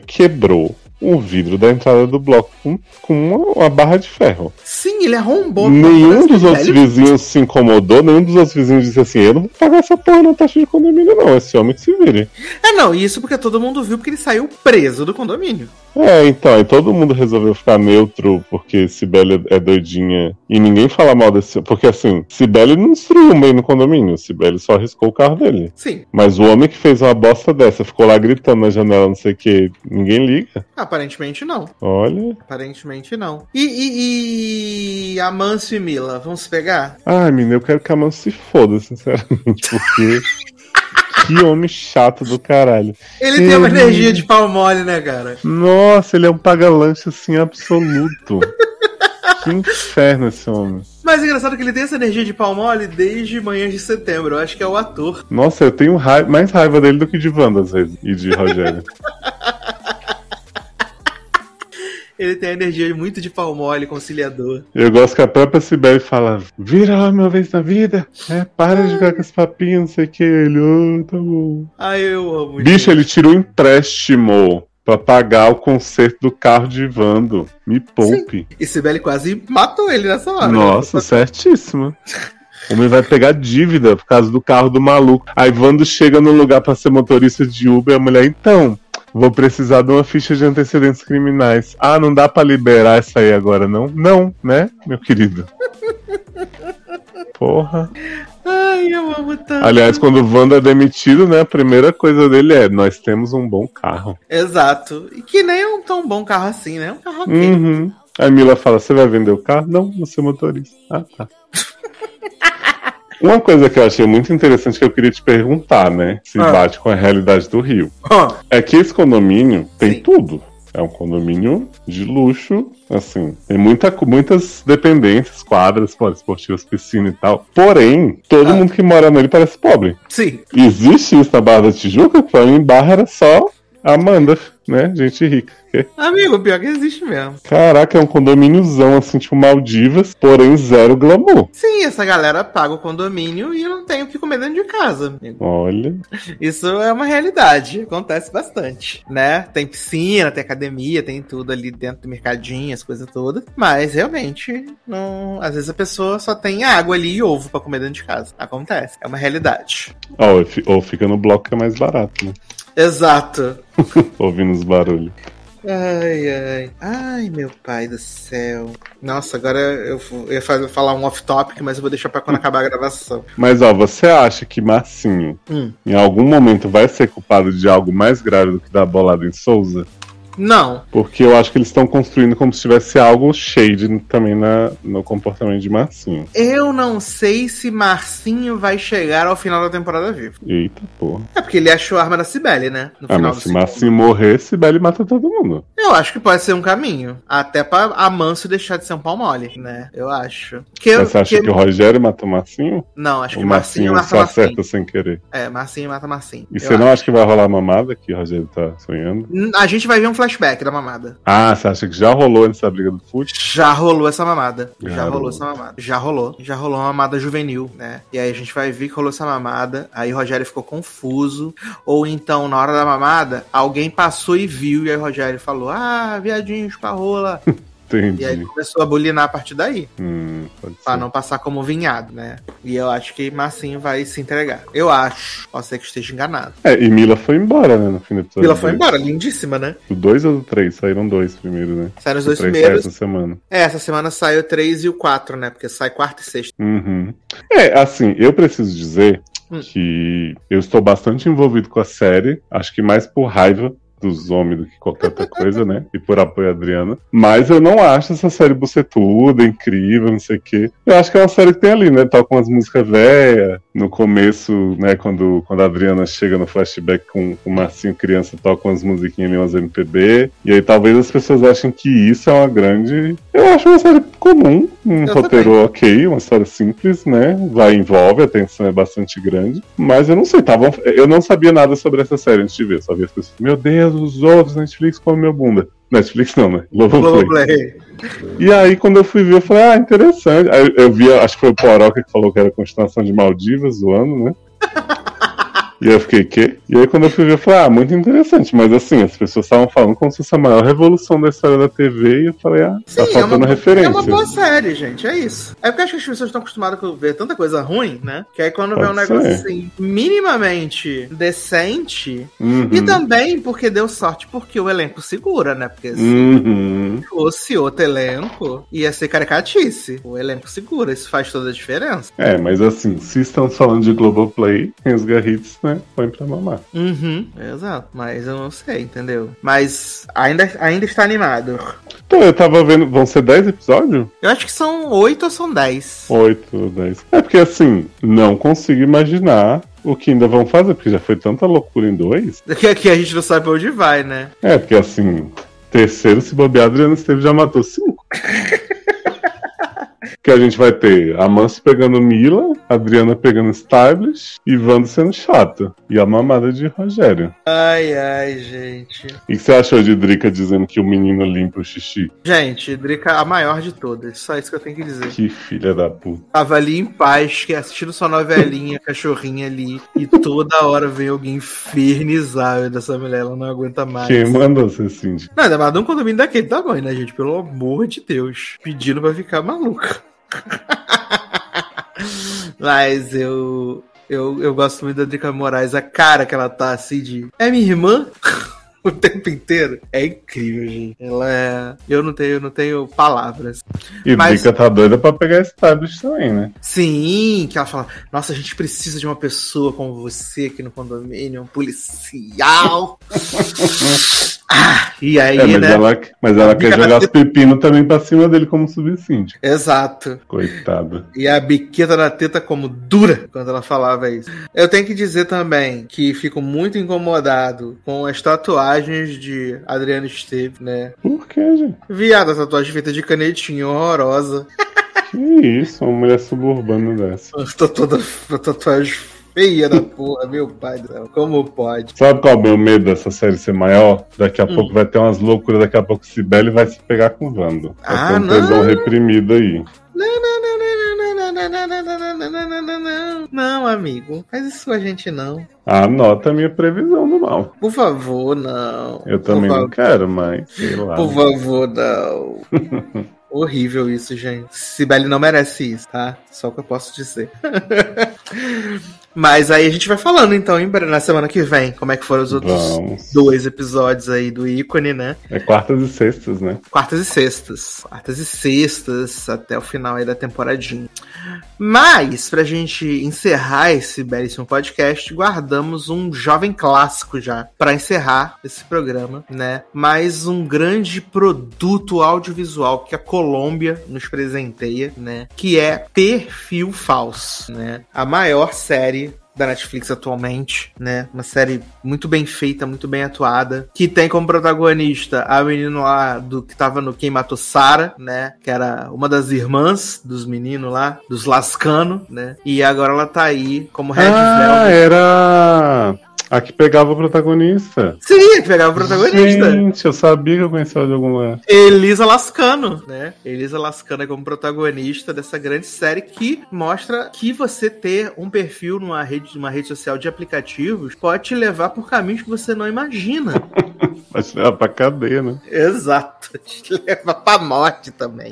E aí, menina, a gente tem essa personagem, Camila, né? Que é uma dançarina sensual em Las Vegas em Las Vegas, Red Velvet. Red Velvet. E vale dizer que ela é uma dançarina sensual que só realmente só dança, ela não faz programa, né? E aí ela tá naquela barra ali, Tinder, nanã, Bumble, procurando o amor de sua vida até que ela. Pff, plá, encontra Fernando, né? E aí conversa vai, conversa vem, né? Decidem marcar um encontro belíssimos. E quando ela encontra Fernando, ela fala: Menino, sua foto é um pouco diferente do que tava na sua foto, né?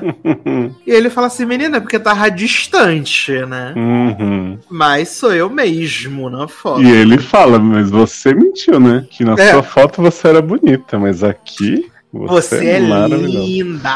Seu nome é Thaís, porque Thaís espetacular. E vale dizer mesmo que Fernando é um grandíssimo, de um gostoso, né? Olha, esse elenco foi escolhido realmente a dedo, porque cada homem que vou te contar. Mulher também, mas como não é o nosso público, né? Não, e também, assim, se a gente for analisar, o elenco feminino é um elenco pequeno, né? O elenco masculino é muito uhum, maior. Sim. E, assim, não tem um homem ruim nessa série. Tirando o velho, né? Tirando o velho. de óculos escuros.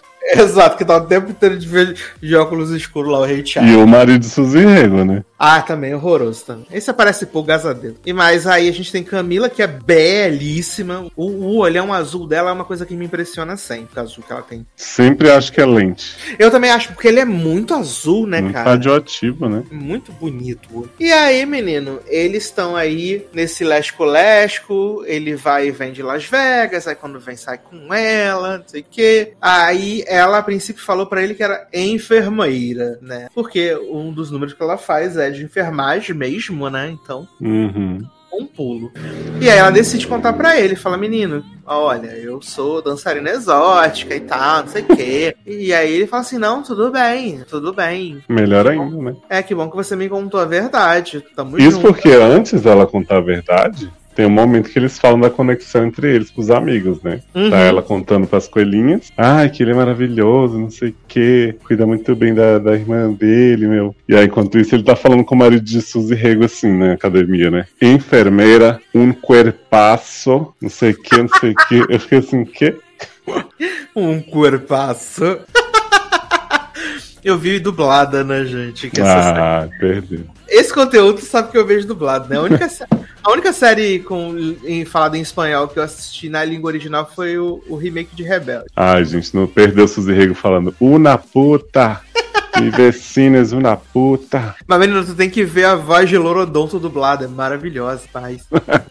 e aí, menino, eles ficam nesse, nesse lesco-lesco aí quatro meses. E aí chegou a hora dela, de Camila apresentar uh, Fernando pras amigas, né? Pras coelhinhas da Playboy. E aí fala que vai fazer as, as barritas, as lentilhas, sei lá o que ela vai fazer. Que é o grande prato dela, maravilhoso, incrível. E ele não vem, né, menino? Não aparece. Ele não vem mais. E aí depois ele conta e fala assim: menina, minha irmã sofreu um acidente, né? Tive que voltar pra Colômbia, tive que vir aqui, porque tá tudo, tudo muito ruim, cara, né? e as amigas ficam falando assim: ai, Camila, tô feliz que você encontrou um homem que te valorize, porque é, Vicente te fez passar pelo pão que o diabo amassou. E a gente fica vendo o Vicente o tempo inteiro em cenas muito naturais, né? Com drones, né? Isso, sempre atrás dela, ligando que ama ela. E aí Vicente revela passasse depois é a protagonista de Fogo Ardente também, né? Olha aí, gente, só hits. Só hits. Se aparecesse um personagem vindo de palpito, ia ser incrível. Sim. E aí, Camila, tal qual Chokit, né? Decide que assim, ah, é hora de então de surpreender meu amor. Vou comprar uma passagem para Cartagena. Exato, e vou encontrar com ele lá porque ele está precisando de suporte. Porque afinal a irmã está no hospital, machucada, triste. E aí Camila vem, né, menino? E Camila vai no consultório do cirurgião plástico, né? Uhum. Ele, quando chega lá, pede para chamar, falou: Ô colega, tudo bem?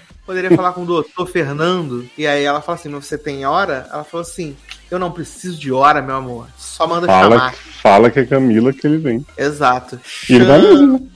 ela que ela vem, né? Grande música, grande hit de Lash aí. E aí, menino, ela chega assim e vê que Fernando não era Fernando. Gente, ela fica abismada. Ela fala assim: será que tem outro doutor Fernando nessa mesma clínica? E aí, o doutor Fernando fala: não, não tem, só tem eu mesmo. Doutor Fernando fala assim: Cartagena é um ovo. Se eu tivesse um homônimo, eu saberia. Eu saberia. Bom. E aí, menino, Camila conhece Davi, né? Esse grande motorista de táxi, né? Que é o Rodolfo BBB batendo cereja, né? Exato. Igualzinho. Ai, ai. Um fofo, Davi. Davi é muito bonzinho, né, gente? Aí Davi, Davi todas as falas dele no primeiro episódio são assim: Olha, moça, eu não sei o que está passando, mas eu acho que você não deveria seguir em frente com isso. Olha, eu não sei o que esse homem te falou, mas eu no seu lugar não faria o que você está fazendo pararia de ser doida. É isso. Porque assim, depois que Camila descobre que Fernando não é Fernando, ela fica muito chocada, né? Ela fica assim, ah, meu Deus, ele me enganou, não é possível. Ela recebe, ela tinha mandado uma mensagem para Fernando dizendo, estou indo, meu amor, né? Um grande beijo. E aí Fernando só vê depois que ela já tá lá. Aí Fernando uhum. liga pra ela e fala, Camila, mulher, o que, que você tá fazendo? Estou na Argentina, trabalho. Exato. Aí ele, e mas aí... tua irmã, menino? Tua irmã. Aham. Aliás, tá tudo bem. Já tá recuperada, pronta pra uma outra. Pode é, lá então tá. Próxima vez que eu vier, a gente se fala, viu? Você não vai se livrar de mim tão fácil. E ela lembra que ele tinha falado o nome do condomínio, né? Não sei o que, Esperalda, né? É, porque ela vê uma do, do condomínio lá. E aí ela pergunta pra Davi: Você conhece esse condomínio? Aí fala: Ah, é só um dos condomínios. Ai, gatinha! Socorro. Bicha pulou aqui no fio do microfone atacado. Aí ele fala, é um dos condomínios de maior luxo, não sei o que, Adriana Esteves já morou muito aqui. Exato, aí... é o Jambalaya. Aí ela, isso porque assim, Camila tá no caminho do aeroporto, né? Isso, que ela ia voltar pra voltar pro aeroporto, voltar pra casa. Aí ela fala: Ah, não, me leva ali rapidinho então. Aí, quando chegam no condomínio, ela vê essa grande variedade de personagens que a gente vai se aprofundar depois, né? Loirodonto com sua filha, Suzy Exato. Rego. Ela vê Loirodonto chegando com seus filhas, né? E chegando e tal, e aí de repente, quem sai do carro? Fernando. Que não, não calma. Antes de Fernando sair do carro, tem todo o plot de Cristóbal achar que eles são um casal que tava indo ver a casa G. Ah, eu achei que era depois que ela via a Lorodonto. Não, não. Não, ela, ela passa pela Loirodonto, a Loirodonto dá uma cumprimentada, eles vão falar com Cristóbal. Aí Cristóbal vai lá, mostra a casa, ah, vocês são Diana, não sei o que, não, Camila e Davi. Aí ele, ué, mas não era essas pessoas lá, ah, mas mostra a casa pra gente sim. Aí é, ela tá toda deixar. interessadinha, e aí quando ela tá indo embora, Fernando chega. Hum, que é aí que entendi. ela decide, né? Alugar uma casa, uma mansão. Exato. Que aliás, esse é uma grande questão, né, que até surge em um momento para Davi e depois é explicado, né? Como que uma dançarina exótica, né, de Las Vegas tem bala na agulha para poder alugar uma mansão, né? E depois comprar um carro, uma BMW, né, menino? Não, e uma hora ela fala pra, pra Batão Cereja assim: quanto você ganha como motorista por mês? Aí ele, ah, uns 2 mil dólares. Ela, eu te pago o dobro pra ficar fingindo que é meu marido. Quando necessário. Isso, que ele quase nunca tá lá, inclusive. Exato, ele nunca, todas as vezes que acontece alguma coisa com a Camila lá, ele nunca está na casa. nunca está. Eu achei que pudesse ser ele fazendo alguma das coisas. Não, menino, mas aí, depois que a gente viu, Fernando, não é Fernando, na verdade, Fernando é. Miguel. Miguel, né? Marlon. It's me, é Marlon. é, que Fernando, na verdade, é Miguel, né? É casado, tem dois filhos, e quem sofreu o acidente não era a irmã dele, e sim a filha. Né? Aliás, estranhíssimo esse acidente, né? Que a filha sofreu, que ninguém fala, e depois a filha dá um soco na cara do irmão, que também foi só ah, estavam brincando. Sim, e depois ela já tá recuperada, já tá sem uhum, é. Belíssima. E ele é casado com o Lorodonto, né? Lorodonto, que é uma brasileira chamada Fernanda, com certeza certeza. Não pesquisei a atriz, mas ela tem cara de brasileira, Fernanda. Ai, eu amo. E ele trabalha no na empresa de condomínios, condomínios construções do seu sogro, né? O velho Mega Evil, né? Pedro Sunglasses. Pedro Sunglasses. Que é um homem que tá de óculos escuros em todos os ambientes, na sala escura. Todas as cenas, não importa. não importa o lugar, ele vai estar sempre, sempre, sempre, sempre, sempre de sunglasses. E, e aí, a gente tem outros personagens. Ah, também quando o Cristóbal tá apresentando a casa, tem a, a gente conhece a Adriana. Isso, a Adriana tá usando a piscina, que a dele tá em manutenção, ele é muito piscineiro. E a gente já vê que a Adriana tem um negocinho com o Cristóbal. Depois a gente vai descobrir que a Adriana é filho de Pedro Sunglasses e, e de Loirodonto. E dono de restaurante, né? Ele é o chefe odonto. E ele é noivo de Cristóvão, que Cristóvão pede ele em casamento. Exato. E o pai, né, velho mega evil, né, Pedro Sunglasses, não aprova esse relacionamento. Don't Isso. approve. E aí tem também no condomínio Suzy Rego, que é tipo a Drica Moraes desse condomínio, administradora. Seu é. marido, que é o homem que postou um vídeo de Camila no Xtube. No Xtube. Que é o Camila... motivo de Camila ficar, né? Fazer sua vingança, no princípio. Camila atacando de DJ. Sim. E a gente tem também aí presente, né, a princípio como uma figura nas sombras, a cacheada, que é do da sala de controle de segurança de Pedro Sunglasses, que ele fica toda hora dizendo: instale as câmeras, quero saber quem está morando no meu condomínio. ela é muito bom, né? Que ele manda ela instalar as câmeras, aí depois as câmeras aparecem instaladas. Ela fala assim: Eu não instalei essas não câmeras. Não fui eu. Eu só deixei as câmeras no meio da casa. E de Deixei uma caixa com as câmeras ali e de repente tava tudo lá. Tudo instalado de repente, que loucura. Né? Ai, gente, pelo amor de Deus. E tem o melhor personagem dessa série que é Int, né? Que é o garçom do, do restaurante de Adriano. Que garçom, toda hora. Fit Fit mergulhador, fit mexer. Isso, que ele fala assim: precisa ajudar minha mãezinha, minha vozinha, sei lá. É, estou trabalhando como mergulhador. Porque assim, a primeira cena de Int é Adriano chegando no restaurante e vendo o Int tomando um banho no meio do, do restaurante. Né? Nossa, mano. É, Adriano fica da vontade. O Brasil ficou, né? E aí a gente olha pra ele assim, tipo, vem me comer, e depois fala assim, é, Brian, desculpa, eu não sabia se eu podia usar chuveiro, meu, mas é que eu tô fazendo aula de mergulho. E aí Adriano, não, imagina, tá lá pra ser usado mesmo. Que que é não, isso? e ele fala isso quase chorando, né? Uhum. Não deu tempo de eu ir, cara. E aí e a Adriana, não, pode usar, fica à vontade. Vou inclusive te dar um turno a mais aqui no, no restaurante. E a Adriana, ai, nunca tive um chefe como você. Começa a abraçar, passar a mão na bunda de Adriana. Dá um selinho na boca do próprio chefe. É, assim, é importante dizer que o restaurante de, de chefe Odon, de Adriana, é uma grande redoma de vidro, assim. Todo mundo vê tudo que tá acontecendo. E a série inteira a gente tá beijando esse homem no restaurante e ninguém fala nada. Não tem uma fofoca também de funcionário. Nada, não tem um, um fuxico. Pois é. Tem um mexerico nessa, nessa bendita dessa coisa.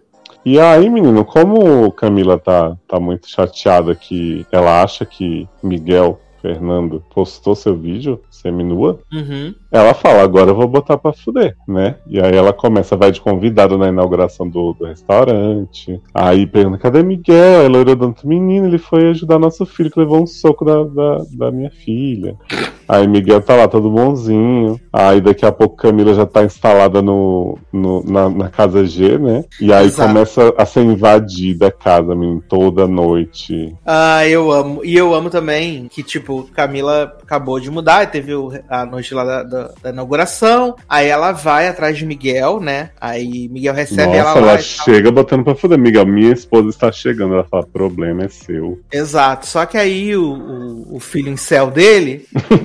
Vê os dois. É, vê, Lucas vê... é muito nome de menino chato, né? Desculpa os Lucas é... do Brasil. Ele é incel total, esse menino. Ele é muito incel. E ele, ele, me, ele me, me deixa nervoso, porque a gente não sabe se ele é uma criança, se ele é um adolescente velho. Uhum. É uma criança esquisita. E aí o incelzinho vê lá ela com, com o papai, né? E aí ela sai fugida, não sei o que. Aí no outro dia, ela fala assim: ah, vou no mercado com, com um batom de cereja aqui. Aí Lorodonto fala assim: menina, vamos almoçar lá em casa, já que você não tem nada. uhum. Vamos almoçar lá, menina. Gente, esse episódio pra mim é maravilhoso, assim, porque ele tem cenas emblemáticas. Memoráveis. Primeiro, estão lá almoçando sem Miguel, a princípio, né? Só Camila e o resto da família. E aí, Adriano e Lucas falam assim: vamos pra piscina, meu. Aí Camila, ah, não, não tem um biquíni. Aí Loirodonto, você não vai lá no meu closet e pega um pra você? Exato, porque a filha Odonto, ela tá lá. Ai, você é muito bonita. Ai, você é muito linda. Ai, vamos na piscina comigo. E aí Camila fala assim: ah, menino, não tem biquíni, né? Que loucura. E aí Lorodonto faz isso que o Leoz falou, né? Pega lá no meu closet. É, porque assim, ela podia dizer: vou pegar um biquíni ali pra você. Não, ela fala: vai no meu closet, escolhe. Exato, porque é normal. Você, você nunca recebeu uma visita na sua casa e mandou pegar uma coisa no seu guarda-roupa? Pois é. E aí a gente tem uma cena de Camila no quarto, com a porta aberta, cheirando uma cueca de Miguel. Aí Pedro Sunglasses, o velho Mega Evil, chega e fala: Gostou do perfume do meu genro? Ai, meu Deus, que vergonha. E Camila, sim, estou pensando em comprar um igual para Davi. Eu fiquei assim, quer? Ai, eu amo. tá tirando uma cueca, meu anjo. E aí, assim, pelo menos nessa puro, cena. Puro cheiro da cu, né? Então, nessa cena parece muito que Pedro tá totalmente quem é essa desconhecida aqui, né? Exato. E aí, menino, Camila chega na piscina com o biquíni mais sensual que eu já vi em toda a minha vida. Mano, metade da teta só. Até a loirodona fica seduzida. Viado, eu achei, eu achei de uma, de uma finesse, porque a Camila vem com um biquíni marca teta e metade da precheca de fora, e tá a família inteira sentadinha na mesa, de frente pra piscina, vindo Camila, Camila sensualizada. Desfilando, né? Eu amo muito essa cena, porque essa cena é muito cretina, né? Esse nível. E aí Camila tá lá brincando com a filha Odonto, não sei o que, de repente vem um incelzinho e fala assim: Desde quando você conhece o meu pai? Uhum. Aí ela fala assim: Seu pai? Carta? Que carta? não, me, não me lembro de carta nenhuma. Aí ele fala assim: Eu vi você com ele aqui. Ela falou: Acho que viu errado, hein? Para de ser doido. E não fala isso com ninguém, não. Para de maluquice. Não, e aí ele ainda fala assim: A última vizinha que meu pai dormiu ficou louca. Louca. E aí depois a gente conhece a vizinha e vê que ela não ficou louca coisa nenhuma. É, ela só dormiu com ele, se arrependeu, voltou com o marido. Pronto, fim. É isso. Eles fazem todo um drama, você lembra de Ximena, não sei o que. Eu falei, gente, Ximena só deu pra ele pronto. Enfim. Exato, se emocionou. É. Deu pra ele, se emocionou e depois se fudeu. E voltou pra casa. É isso. Aí, menino, o Incelzinho vai lá, rouba as câmeras do vô, coloca as câmeras, né, menino? Aí. Aí Miguel chega lá, aí fala: O que você vem fazer aqui? Não sei o que, minha família. Pereréu, de repente, né? Um match gostoso está, não sei o que. E aí corta a cena. Não, mas ele está falando da cavalgada, né? Isso. Segura aí então, que antes da cavalgada eu quero, quero dizer o seguinte: Camila começa a receber umas visitas durante a noite. Ah, é que ela sente a presença, né? Isso, primeira visita ela acorda, não vê ninguém. Quando ela sai andando, Miguel tá lá do lado de fora. Ela fala, menina, era você? Ele, não, não tive que cheguei agora. Beleza. Aí sim, corta pra cavalgada, né? Que eles estão lá na piscina, um amor gostoso. Camila sobe no homem, o homem tá lá todos tremendo. E aí, quem que tá assistindo essa cena?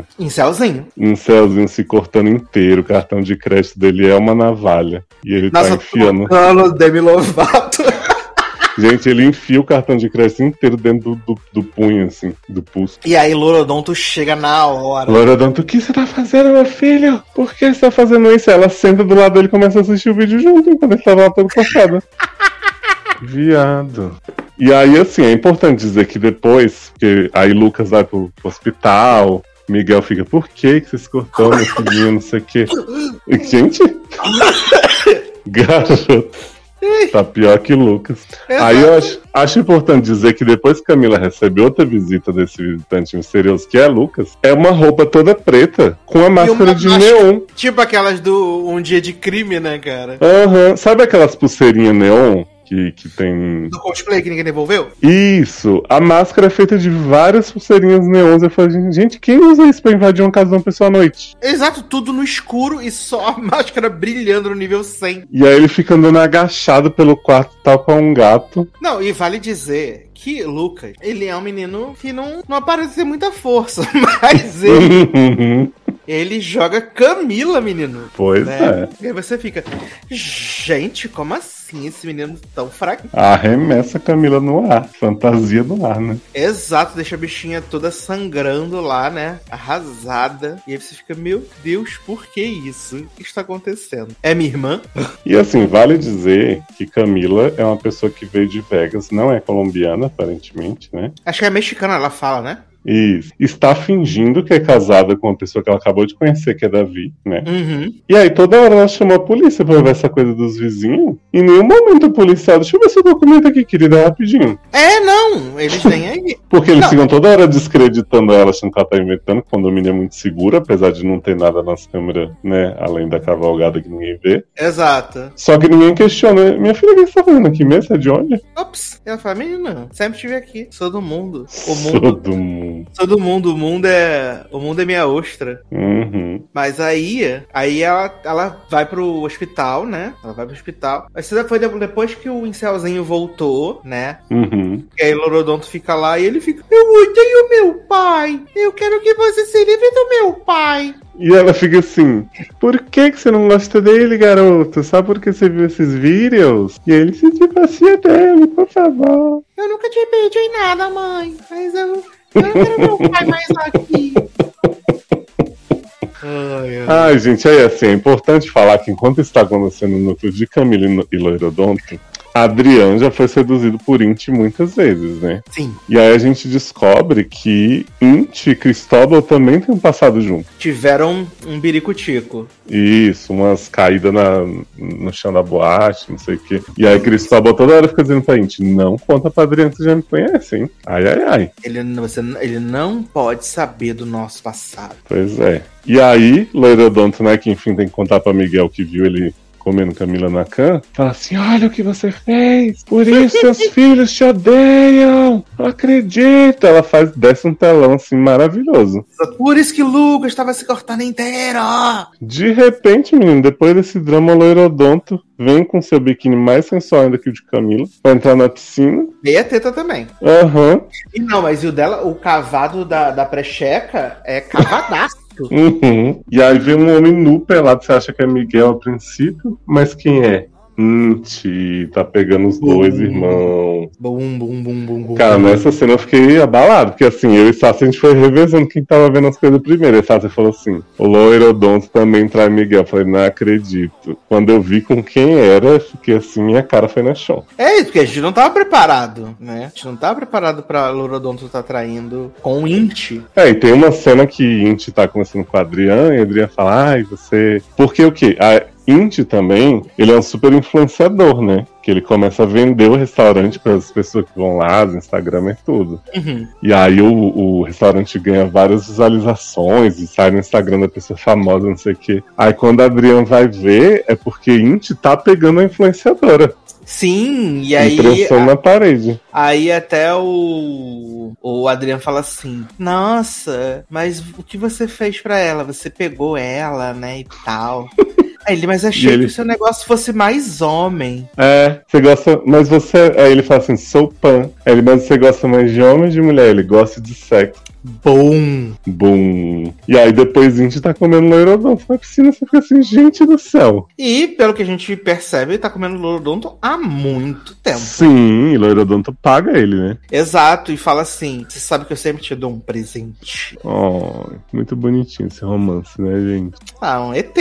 E aí, eu achei interessante porque assim, Loirodonto começa a pegar Int dia e noite, Isso. mas sempre dando testão na cara de Miguel, do que ele fez com a família, né? Lógico que o Miguel é o traidor, ela não. Exato. Eu? E aí começa a rolar um plot. Porque assim, a gente esqueceu de falar que Vicente, que é o ex-psicopata de Camila, Foi ele tá sempre à espreita, né? Gana. É. Isso. Ele chega em Cartagena e fica hospedado na pousada beira de praia da avó de Davi, BBB, Batom de Cereja. cereja e aí Vicente fica sempre rondando, não sei o que. Daí Pedro Sunglasses, é, Mega Evil, faz uma grande festa de lançamento do condomínio novo e manda uma van buscar aquela van ilusão, né? Buscar Camila e Davi, Batom de Cereja. Pra tomar uns gorozinhos. Exatamente.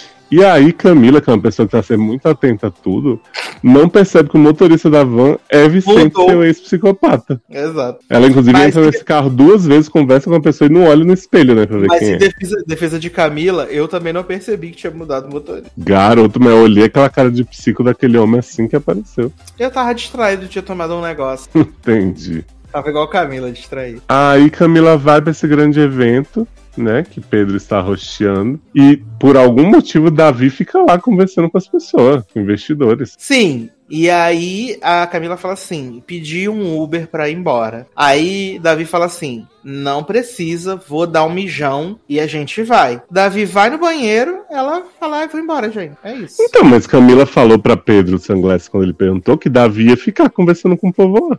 Ah, mas a gente nem falou o babado todo que teve nessa hora, né? Hum. Porque ficaram sabendo lá nessa festa que Camila era. Red Velvet. Red Velvet. Ficaram né? sabendo o que Pedro falou. E aí, Red Velvet? Tudo bem? Eu sei quem você é, pode parar de ficar de brinks aí. O bom é que assim, Pedro tá sempre tentando descobrir algo que ele já sabe, né? Porque Pedro que tem ele contratou tudo? Isso, ele Pedro tem cenas com a cacheada que ele fica. Eu quero saber quem é essa mulher, o que ela tá fazendo aqui, não sei o que. E você fica assim, ué. Sendo que você que contratou todo mundo. pois, é, porque assim, a gente ainda vai chegar na twist da série, né? Até então a gente tá aí, esses jogos de poder. E aí, quando, depois que Pedro expõe Camila, ele fala: Mas cara, eu te dou uma, te dou uma carona, né? Pega minha uhum. van aí. É, ó, leva ela na casa G. Só que é Vicente ainda na van. E o motorista de Pedro tá amarrado nu no bagageiro. Bom. E aí esse homem leva a Camila no road trip, fica assediando ela, fica alisando, lambendo ela, cenas grotescas. Camila Mas, sai na verdade, correndo. ele só queria proteger ela. queria, sim. Ah, só... E aí Vicente acaba sendo preso, né, depois de um salvamento que chega Davi e Miguel juntos no carro pegar a Camila, Camila liga o celular, a polícia chega, uma loucura. E aí quando o Vicente é preso, ele chama a Camila pra uma conversa e fala assim, Camila, você sabe que eu vim aqui financiado pela mesma pessoa que te financiou, né? Exato, que vão matar a gente se a gente não fizer o que tem que ser feito. E Camila, não sei o que você tá falando. Para Aí, garota, para, né? Me poupe. Aí a gente não vê a, a princípio o que, que tá rolando. Sim. Enquanto isso, a Adriana sai com o Inti pra dar uma volta no barco, né? Eita, que gostoso. Gente, que momento, né? Que volta. Inti chega pra Adriana e fala: Olha, eu tô sempre aqui, me deixa usar o barco se você quiser vir com o Cris ou com outra pessoa, tamo aí. Exato. Ele, ah, é assim, né? De repente, menino, Int para atrás desse homem, começa a roçar a sunga na bunda desse homem. Eita, que delícia! E aí começa uma comissão 365 em alto mar de Int e Adriano. Uma cena Adriano, bonita, né, menino? Porra no... plástica, né? Exato, no pôr do sol. E aí, menino, depois de duas horas com o Int dentro dele, Adriano fala assim: para, para, para, para. Não sou capaz de fazer isso com o Chris. Ah, Int, ah, não. É. Você me jura. Volta com B de novo pá, pá, pá, metelança. Ai, tocou meu celular. Agora sim vamos parar. Eu fiquei, gente, o que que tá acontecendo? Aí Voltando pro plot Camila, né, menina? Camila começa a mostrar uns flashbacks com a cacheada que ficou a temporada inteira, instala a câmera, não instala a câmera. Menina, às vezes eu, eu, ela, tá, ela era tão independente assim que eu achava que ela que ela mandava tudo no velho do velho de óculos. Ah, então, mas eu tenho uma teoria que a cacheada tinha uma agenda própria que o velho não compartilhava. Já te explico. Exato, que pra, pra mim eu acho que ela falou assim, amigo, eu vou deixar aqui tudo aqui, vou fazer fazer do meu jeito. E uhum. quando pelo menos esperar, eu me livro dele. É isso, porque assim, aparece a cacheada falando com Camila em Las Vegas, dizendo assim: olha, esse homem que você acha que é o médico Fernando, não é? É Miguel? Camila fala: Exato. imagina, conheço ele, eu amo ele, não sei o quê. Ó, se você quiser te dar 200 mil, você vai pra Cartagena tirar a prova. Exato. Aí eu, aí eu fiquei assim, gente, mas Camila passou metade da temporada agindo surpresa em relação a Miguel Sim. Fernando, inclusive sozinha. E aí, de repente, ela já sabia de tudo? Exato. Isso é muito, muito, muito louco. E a cena que Pedro chega e confronta ela sobre cheirar a cueca, sendo que ele já conhecia, ela era empregada dele, foi fingimento Sim, só entre os faz, dois? É, não faz sentido, porque, tipo, toda essa investigação dele, de não sei o que, quem é essa mulher, que não sei o é. que. E aí ele com a cacheada descobrindo quem ela era, sendo que ele já sabia. Sendo que ele contratou ela, entendeu? Bicho, uma série que tem 10 episódios não conversa entre si. E se perdeu pra caralho dentro dos seus próprios, sei lá, seis episódios. Mas aí que, que é a minha teoria? Porque assim, a gente tem um episódio da Noite dos, dos Executores, né? Uhum. Que Pedro recebe Cacheada, Camila e Inti. Fala assim: Meus executores, vocês estão aqui porque eu contratei vocês para acabar com o casamento de Loirodonto com Miguel e, e de Adriano com Cristóbal. Exato. Ah, mas por que qual é o problema com o Cristóbal? Ele é um viciado, não sei o que. Aí tá, né? Que a gente descobre esse plot Não tá posso permitir. Exato. E ele fala assim: preciso ter tranquilidade que meus filhos vão seguir um caminho bom sem essas pessoas em vida, porque estou morrendo, tenho um tumorzão. Apenas três meses de ida, tenho um tumor na minha cabeça. E aí eu fiquei assim, tá. Mas, hum. é, Cacheada, Tina, né? Tina Estrada, Estrada. Sabia que Loirodonto tava pegando Int. Sim. Inclusive, ela chantageia Loirodonto. Aham. Uhum. E ela faz Camila ir na, na condecoração de Loirodonto como CEO só pra Loirodonto ficar desestabilizado e ficar rindo na cara de Loirodonto. Exato. Então eu acho que Tina tinha combinado com os executores que Pedro não tava por, por dentro, entendeu? Uhum. E tanto que Tina mata Vicente, ex de Camila, na pousada, porque Tina tinha contratado Vicente também e ele se descontrolou, né? Exato. E mata de overdose. E aí a polícia fala assim: ele não tinha droga suficiente no organismo para ser overdose. Então, Algo está errado. Tina é muito mega evil, mas não sabe nem fazer o negócio direito, né? Não. Um péssimo vilão. Não, e aí detalhe, quando Pedro, Mega Evil, flagra Loirodonto com Int, dá um roda baiano, né? Sim. E aí Loirodonto fala assim, é, se fosse um homem aqui pagando por sexo, você estaria parabenizando ele. E aí ele, minha filha, não me vem com discurso feminista a essa hora. Ela, discurso feminista sim, você não sabe o que é ser uma mulher nesse mundo. Tá? Ela adora hablar, né, cara? Pô, ela habla muito. E aí ela esculacha o pai dela, fala, me deixa em paz. E aí, menina, a partir daí vira uma loucura. Ah, é importante falar das cenas de Monange que tem antes, porque assim, depois que, que Adrian pega a Inti no barco, Uhum. Cristóbal fica meio bolado, né? Que ele começa a ouvir, começa a receber umas mensagens de Inti falando, ah, adorei te comer no barco, era repetindo, não sei o quê. Tá. E aí, daqui a pouco, menina, Inti chega lá, tá lá na piscina, e Adrian, o que, que você tá fazendo aí? Cadê sua roupa? Ele não trouxe. Sim. Aí Adrian, como assim? Daqui a pouco chega Cristóbal também de cueca, cueca Ei. branca. E fala assim: chamei Inti aqui pra gente resolver essas brigas, essas coisas e se divertir os três. Adoro. E aí, menino, o Adrian Ford gostou da noite inteira, chupado pelos dois, não sei o que, tem mau negócio. No dia seguinte, tá lá de amorzinho com o Inti na cozinha, fazendo café de manhã, da manhã. Dá uma coisinha na boquinha dele pra ele comer. Isso. Aí depois chega pra Cristóvão e fala assim: Você não me falou que chamar ele pra fazer monange, não sabia se eu queria. Ah, me poupa. Vai, como diria Carol com K, né? Ah, vá cagar. Né? E a gente tá sendo maravilhosa de Loirodonto chegando, né, pra falar com a Adriana e Inti se escondendo atrás da pilastra e, e beijando com. beijando o Cristóvão, né? Uhum. Ai, Ah, gente. que momento vive o Brasil nessa série, né, cara? E aí tem um outro monajão que a Adriana que impõe, né? E aí fica lá comendo todo mundo e Cristóvão sai no meio porque ele vê a grande conexão que a Adriana tem com o. Uhum. E aí começa a loucura mesmo, Ele fica né? muito abalado. porque, porque depois que, que Loirodonto briga com, com Pedrito, Sunglasses, Camila chega e fala assim, Loirodonto, Isso que o tá Lordon bem? já decidiu se separar de, de Miguel, né? sim, já deu vários textão, já falou pros filhos, os filhos já odeiam o Miguel. É, a Aí- chorando o tempo inteiro. aí Camila vê Loirodonto chorando no carro, fica compadecida, né? Sim. Aí Camila chega, oi amiga, é, deixa eu te falar, eu sei que a gente tá nessa situação meio merda, mas queria saber se você tá bem. Ai, Humana, Ai, né? Leandro, para de ser cara de pau nessa filha da puta. Claro que eu não tô bem. Aí ela, ai não, porque sabe o que que é? É, Eu não sabia que Fernando era seu marido, não sei que, que Miguel era seu marido, achei que era Fernando, o perfil dele. Aí Camila, ah, você me jura? Ela é, só que depois eu fui contratada pelo teu pai, garoto, ele tá morrendo. E aí, viado, Loira não começa a gritar: Por que você fez isso comigo? Eu não mereço, não sei o que. O garoto, ela acabou de falar que foi por causa de dinheiro, né? No caso, não foi nada que você fez. Exato. Lorodonto, você tá maluca? E aí, Loirodonto começa a afogar a Camila. Daqui a pouco, ela Cabelo chama Miguel. Facada nela.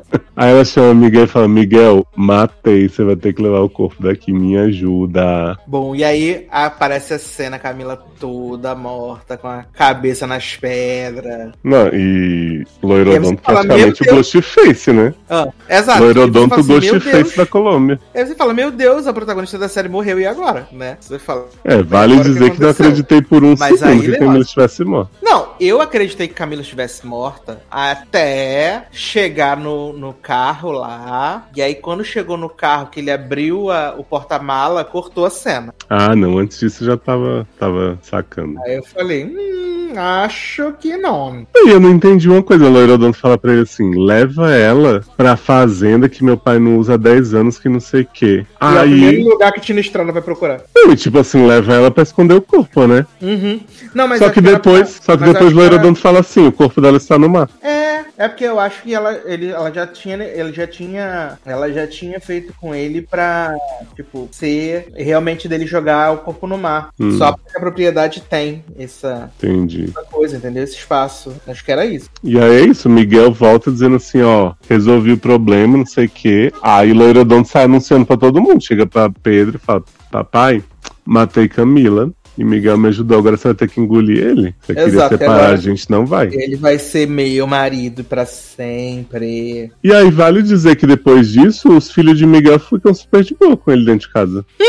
Sendo que até então odiavam. Não, a menina nem odiava tanto. Quem odiava mais era o incelzinho, né? É, mas a menina tava toda traumatizada também. É, ela tava triste com o encerramento desse casamento tão saudável. pois é. E aí vale dizer que Camila some do mapa, fica lá Davi procurando, todo mundo procurando, e eles, ah, mas tem uma reserva aqui em nome dela na Costa Rica, então ela fugiu.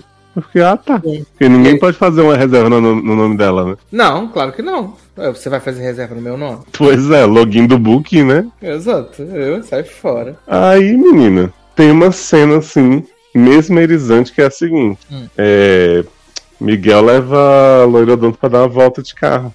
Sim. E ele fala assim: Eu não vou levar essa culpa por você nem a pau, tô levando você na polícia e contar que você matou Camila. Camila, arca com E a Loirodonto dá dois tapinhos na, na direção assim. Aí tem uma cena que você vê o carro de cima, o carro dá duas curvas pro lado, de repente o carro tá parado, o carro começa a virar, viado, dez vezes seguidas.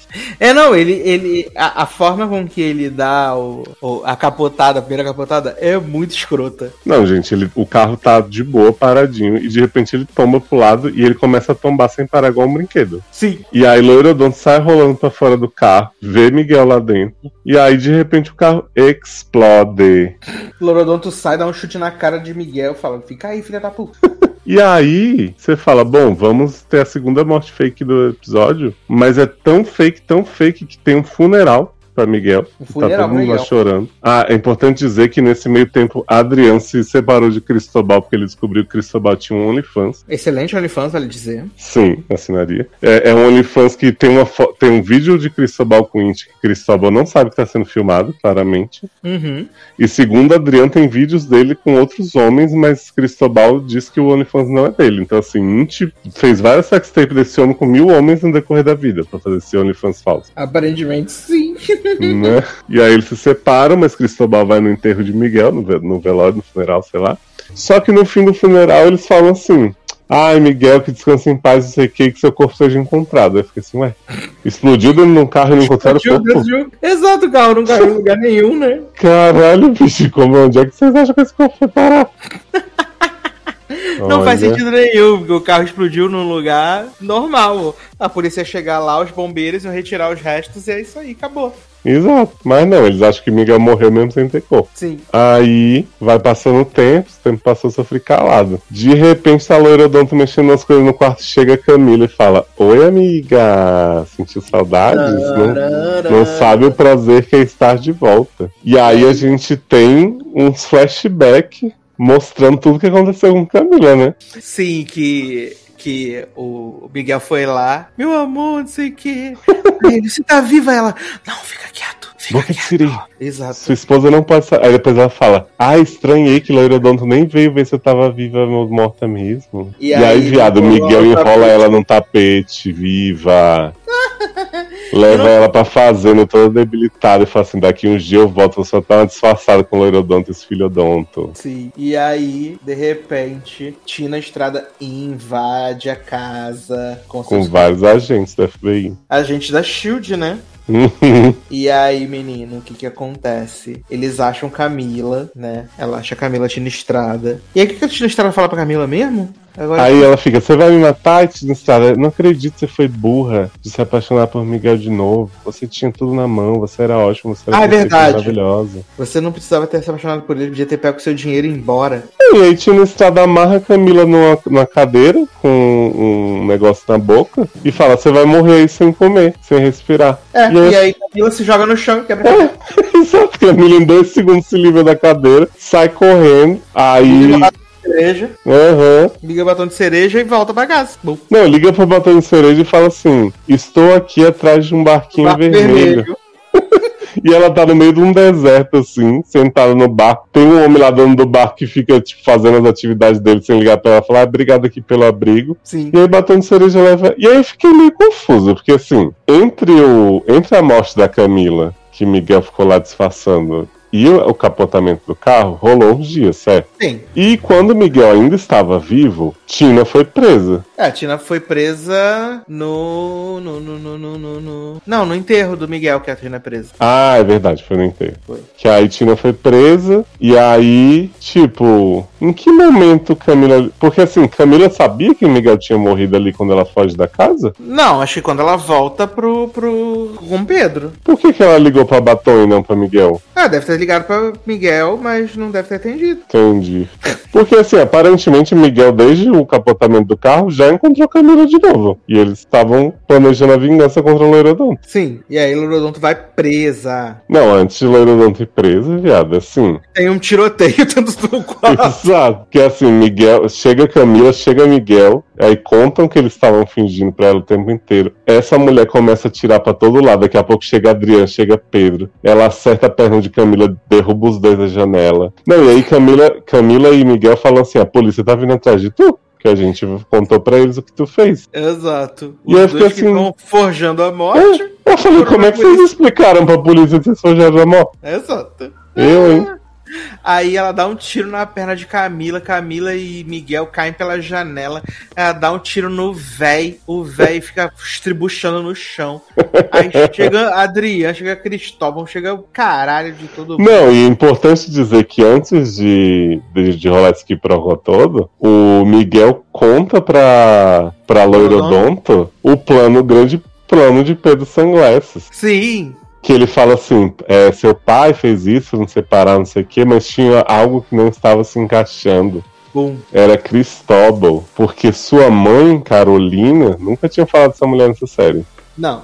Fugiu quando você tinha tantos anos e se envolveu com não sei quem, Salomão, blá blá blá. E sua pai mãe era mãe de Cristóbal, e Cristóbal e Adriana eram irmãos. Aí você fica assim, gente, mas enfiaram nos, últimos segundos da série que o casal de viado eram os irmãos comendo? Sério? Pra nada? Porque assim, o Pedro, o Pedro Sanglass podia já não gostar do Cristóvão por ele ter visto mesmo e foda-se, sabe? Tipo, não, não precisava desse por, motivo. Isso, por, isso porque chefe Odonto e Cristóvão estavam juntos há cinco anos. Aham, uhum, olha. Tá. E aí. Cinco.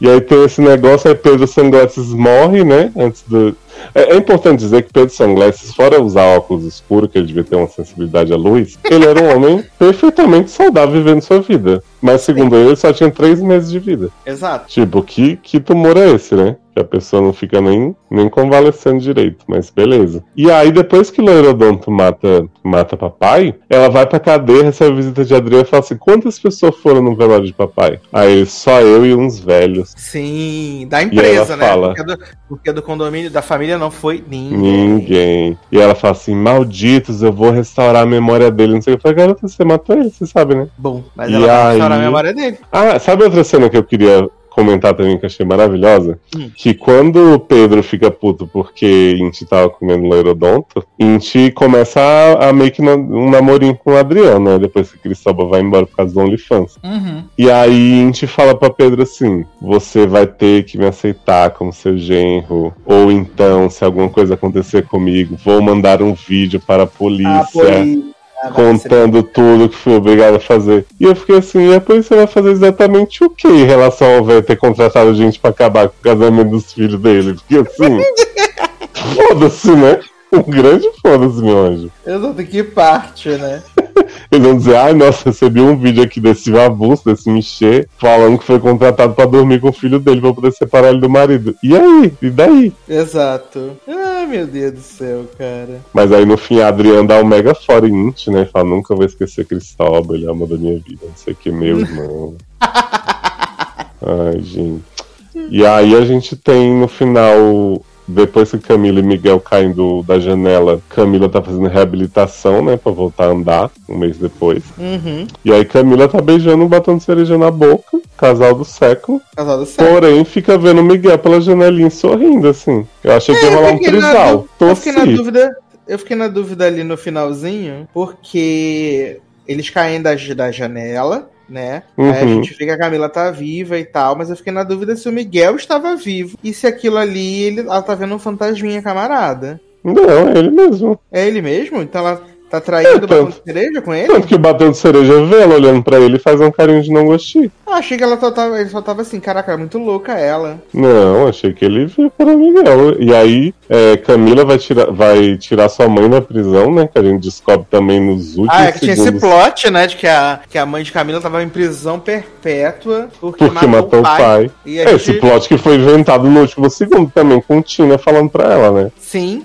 Eu sei que sua mãe matou seu pai, passou tanto tempo preso, você foi criada por sua avó. Gente, mas por que que tá inventando isso agora? a verdade é que não faz sentido nenhuma das histórias, né? E aí Camila vai tirar a mamãe da prisão, volta pra Vegas pra fazer seu show de Red Velvet, mamãe orgulhosíssima da filha dançarina exótica dela. Exato, tava a E mãe Miguel e também. o sogro. Isso, e Miguel também tá no clube. É, eu fiquei achando que era um fantasma que ela tava vendo. Será? Vamos ter que ver o final explicado, então, porque pra mim ele tava vivaço lá. Eu não fiquei com a sensação de que fosse um fantasminha, camarada. Porque não tem por que ele ter morrido com aquela queda. Ah, às vezes ele já tava muito abalado, né? Tinha escapado de uma explosão. Ele já sobreviveu a uma explosão, ia morrer com a quedinha. Ele nem levou tiro, o Camilo que levou tiro. É, e aí Camila fazendo uma reabilitação pesadíssima, né? Uhum. De, do tirinho que ela levou no pé, né, menino? É, vale dizer que Camila fez aquela cena do, da reabilitação e na cena seguinte ela já tava andando normal pra buscar a mãe. Então não sei quanto tempo se passou, porque não teve letreira a partir daí. Tem uma, uma- um, o primeiro letreiro, se eu não me engano, fala que é só É um mês, duas- um um mês mês. depois. Um mês depois. Pois é. E da prisão é quando? Um mês e meio depois. Ah,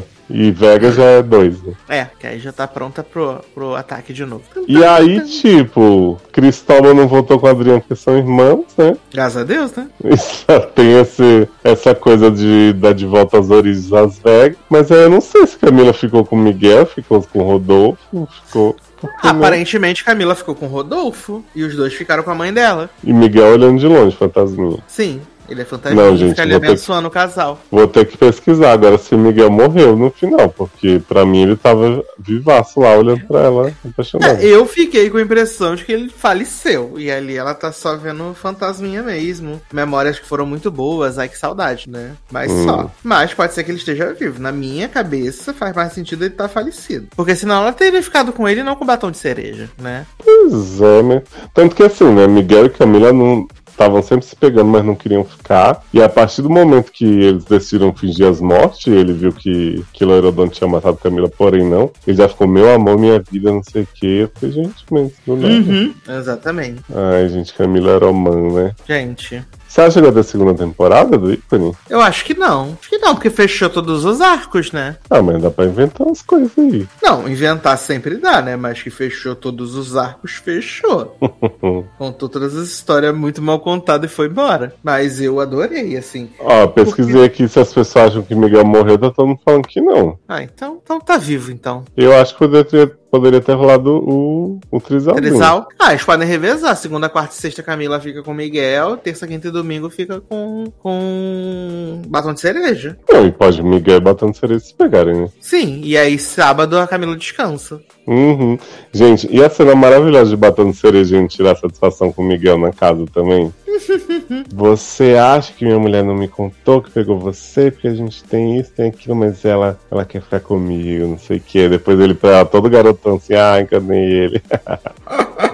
Ai, gente, amei Batendo Cereja nessa série. Melhor atuação dele. Não, ele tava ótimo. Muito melhor que no Big Achei Brother. que, fa- achei que faltou um Shirtless, né, pra gente. Falta pra gente ver o conteúdo, assim, né? Uhum. É porque o conteúdo de Cristobal, Inti e Adriano, Excelente, aprovado. até, Vic- até Vicente, né? Que era psicozinho, quando começa a mostrar os braços, daqui a pouco tem a cena dele de toalha, que ele morre. Foi, gente. E, e Miguel também, aprovado. Sim, porra, Miguel, olha. Uhum. Mas. Menina, a gente Mas- não falou, importante, O que? Suzy Rego, que não Suzy tinha Rego. absolutamente nada a ver com história nenhuma, ela era só amiga de Loirodonto, De síndica do prédio? Isso, síndica. Ela chega no final da, da série, tipo a Aline do BBB, querendo mostrar serviço. Ela começa a flagrar a Camila com o Miguel. Assim, todo mundo já sabia que a Camila pegava Miguel. Então, quando ela vai contar pra Loira do Floriano, fala, garota, você me jura? Todo mundo já sabe disso, para de ser doido. Exato. E Suzy Rey começa a gritar, una puta! Puta no meu condomínio, não aceita. Eu falei, garota, fica que não tem nada a ver com isso aí, não, garota. Não, e quando ela fala pro, pro Pedro Sunglasses que ela, que vai expulsar do condomínio, vai acontecer, não sei o quê. Aí ele fala, vai expulsar por causa de quê? Por causa da profissão Ah, dela? Só porque é puta? Para de ser idiota. Ai, gente, mulher ridícula, cara. ela é muito ridícula. Mas, gente, essa série é muito boa. Porque ela é uma série ruim, Uhum. mas é um. Ela, é- ela é assim. Se The Idol tivesse 1% da cremosidade que o Uhum. falso tem, The Idol seria bom. Não, e é a primeira série dessas que vendem muito sexo, muito não sei o que, que realmente as cenas de sexo são legais, né? Não são aquela depressão de sex life. Exatamente. E eu achei assim, apenas tudo pra mim, tudo na minha carreira. Eu gostei muito. Me diverti, assisti tipo seis episódios na sequência. Uhum. Ah, e episódios de 30 e poucos minutos, ícone demais. Obrigado por tanto. Quando eu comecei a assistir, eu falei pra Sasser, é a farofa que a gente tava precisando. Sim, que de tempos em tempos até que a, Netflix entregue isso pra gente, né? Uhum. Mas elas são, nossa, um must, gente. Muito boa essa série. Pra passar tempo, assim, pra você se divertir, pra você rir, pra você pensar nos absurdos. É excelente série. Pra você pensar que o início dela não faz sentido nenhum. Exato, tudo que eles contam até o episódio 4, depois do episódio 5 em diante, você esquece, porque não encaixa. Não, e o bom é que você me falou assim, ah, não faz sentido o final. Eu falei, ah, mas nada na série faz, né? Mas eu não imaginava, porque assim, se as pessoas estrearam Dance e a Gossip Girl, né, em seis temporadas de Gossip Girl, essa série, em, dez episódios, ela desfez tudo, assim. Nada, não tinha por que os personagens agirem como, nenhum agir como eles agiam. Imagina, você, né, contratou um serviço e aí depois você mesmo esqueceu que você contratou aquele serviço. Sim. Não, e tipo assim, se eu fui atrás de uma pessoa que eu achava que era um médico, não sei o que, mas eu já fui contratado sabendo disso, Por que, que eu vou Pra- na clínica, né? é? E ainda, É tem a cena que, ainda tem a cena que a dona Lorodonto vai na clínica falar com o Fernando, falar: Meu marido usa sua foto pra sair transando por aí. Pois e aí o, é. o homem fica assim: Não acredito. E tem uma hora que Fernando é preso. É, Miguel é preso por se passar por Fernando. Aí dura duas cenas e você chega um advogado e fala: Imagina se todo mundo que usa foto fake no Tinder fosse ser preso. Sai daí. Exato. Não mentiu. Eu achei que inclusive ia rolar um romance real de, de Camila com o Fernando Médico. Garoto. Não achou? Não, ela nem viu o. Fernando direito. Ah, mas ele era bonitão. Não, mas nem viu ele, nem Eu sabe. adorei que Fernando Médico fala assim: Ah, eu acho que tiraram essas fotos de mim na internet. Mas eram umas fotos dele numa lancha que foi Miguel sentado num restaurante que tirou dele. Que tirou o velho da lancha. É. E ele achou que você só tava na internet por quê? Porque ele é famoso. É, sim. Respeita o médico. Famoso, famoso. Não deixa de ser famoso. Sendo Ai, famoso. gente, só sei que fiquei triste pelos irmãos Cristóvão e, e Adriano. Não vão poder mais se pegar. Pois é, Que tanto. chato. Apesar de ter passado cinco anos se comendo. E será que vai ter spin-off do OnlyFans de Cristóbal? Vai ter, vai sair, com certeza. com certeza vai sair essa delícia. Podia botar Cristóbal em Elite. Adoro! Podia botar a Adriana pra ensinar as crianças a cozinhar ele. Podia. Ah, Cristóbal tão bonitinho. Melhor corretor. Que na verdade não vende nada, só aluga, né? Ah, ele tentou vender a casa G, mas aí Camila disse que não tinha dinheiro pra tanto. Né? Ai, ai. Menina! Mas vamos aqui então para comentários da última edição do Logadinho. Né? Nossa edição 363. Começando aqui com os comentários, né, do site. Começando aqui com Rafael Rocha, que disse: Mais um programa impecável. Achei que vocês iam falar no quadro de amenidade que a Kate Mara traiu o namorado com, a- com o Elliot Page quando ele ainda era Ellen Page. Mas a gente não tinha como falar disso na semana passada porque essa notícia só saiu essa semana. A gente, diferente de Manifesto, não viaja no tempo. É porque as pessoas foram confusas com o negócio de ser gravado quinta e sair domingo, né? Que loucura, né, menino? É, quem é dos primórdios do SED vai catar a referência. É, aguardando ansioso a análise de vocês de Os Outros, a nova crocância da Globoplay, que é tudo que Treta queria ser e fez muito melhor. Aqui estamos vendo um dos emocionados. Achei uma vibe treta mesmo. Esqueci de Mas falar é, isso. só ninguém mijou no banheiro. Uhum, Faltou isso, senti essa falta de mijar só no na banheiro. piscina. Mas você já ouviu, se você chegou até o final desse programa, você já ouviu nossa, nossa, nossa review de Os Outros, né? E aí depois a gente tem um comentário do Henrique, que é o Simão. Eita. Exatamente. E ele fala assim: Olá, logadores. Vim pedir meu direito de resposta, porque fui acusado de soltar fake news sobre a ausência de A Pequena Sereia no Disney Plus. E na verdade, quem criou a fake news, inclusive falando ela para mim, foi o próprio acusador. Não foi. É isso. Amo vocês. PS, comentem, por favor, o final do fi o, fi o final inário de Manifest, o mistério do voo 828. Olha aí. Que o portador da fake news comentou aqui também. Sabe o que, que eu acho que aconteceu dessa de Pequena Sereia? Hum. O Henrique efetivamente falou que o desenho não estava, mas ele quis falar a série desenho animado da Pequena Sereia, que segundo ele realmente não estava, mas agora tá. Uhum. E eu entendi quando ele falou isso que a versão do filme desenho não estava. Entendeu? Vou aceitar, vou aceitar. Não estava lá é. pra testemunhar. Tipo, pra mim era tipo, ah, não tem nada de Pequena Sereia no Disney Plus, entendeu? Mas tinha tudo. Mas na verdade era só a série que não tinha. Exato. Tudo bem. E tem. Então temos aqui o um comentário de Marina Barbosa né? Grande ícone aí também, dizendo: mais uma vez agradeço por assistirem essas coisas ruins e fazerem um resumo engraçado.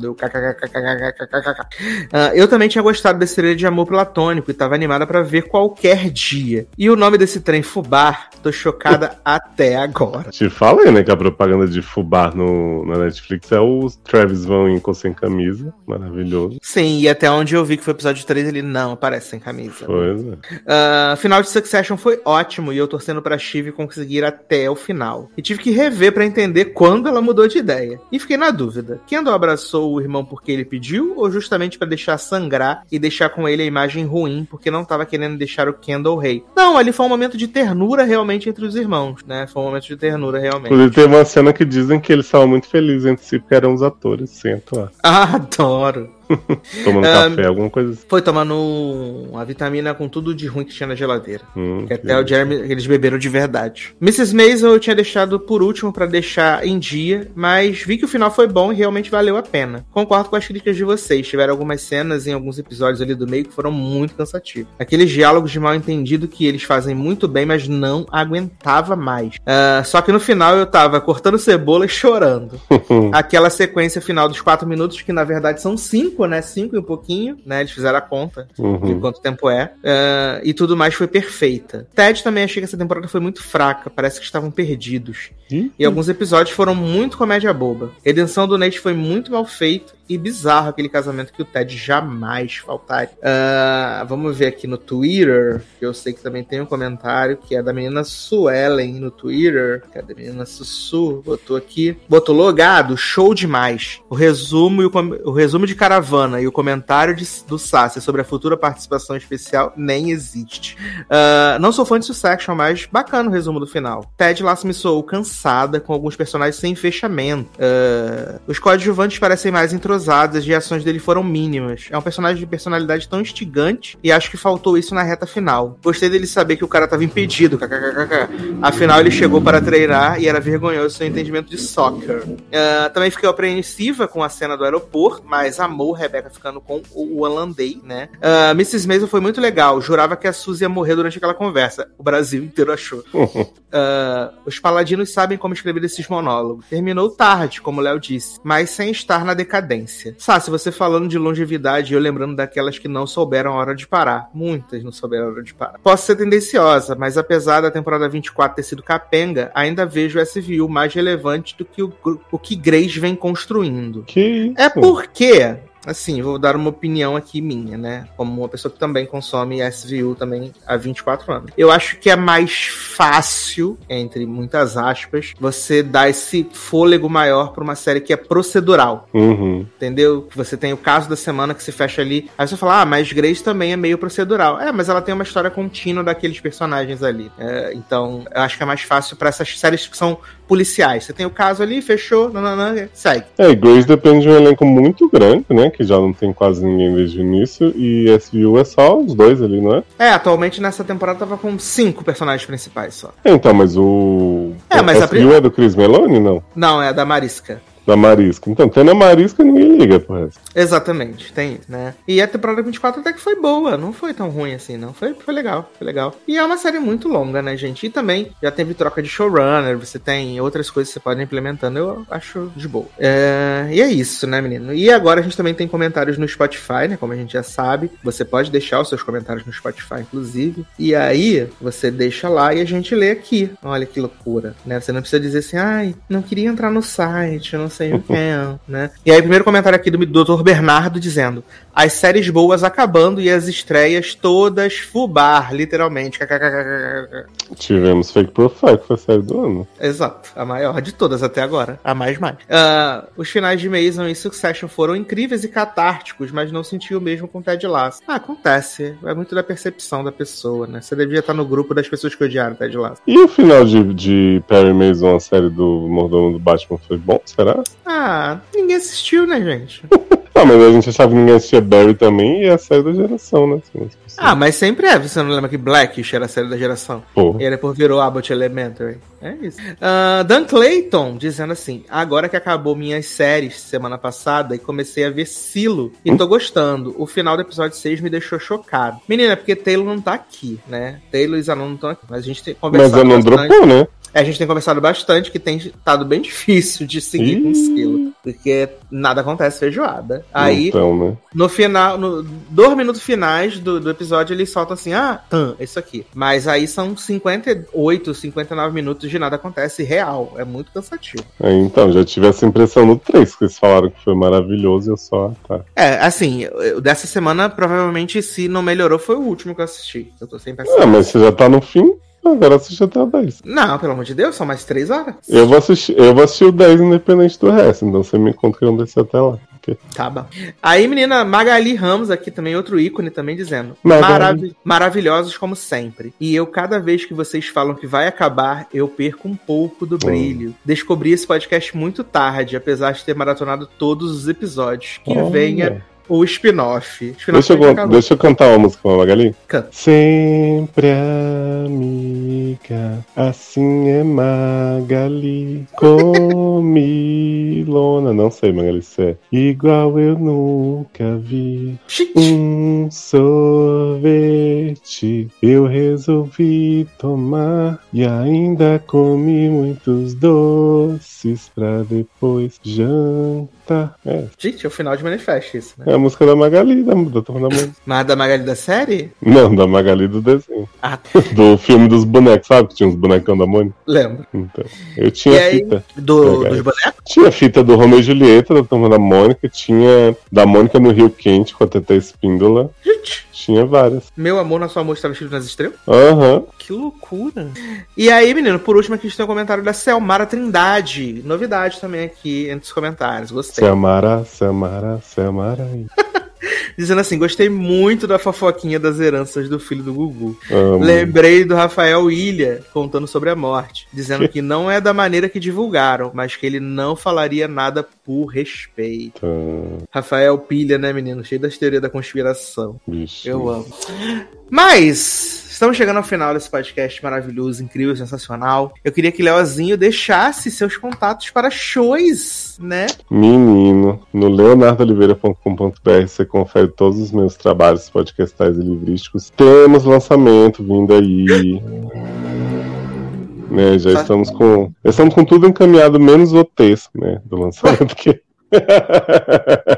Mas vai vir, gente. Tenho fé.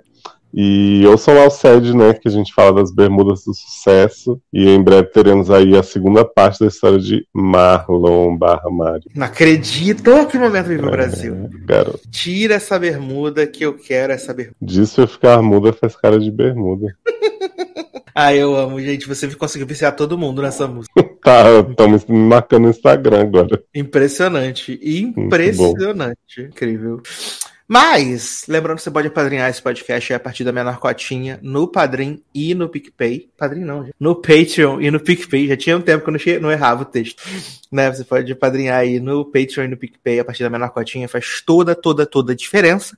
Uh, deixe seu comentário no Twitter, no Spotify, no site, onde você achar melhor. Você pode deixar seu comentário aí para alegrar nosso dia, tá bom? Espero que vocês tenham gostado desse programa que ficou gigante novamente. Se divirtam, espero que tenham se divertido, gostado. Obviamente, Obviamente não tem grandes finais como tivemos na temporada no, no episódio passado, mas tivemos coisas gostosas, coisas agradáveis, tá bom?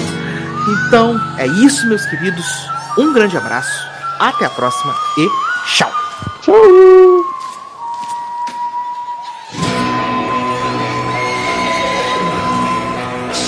You can have towels. You can take my money. Drag my name round town. I don't mind, I change.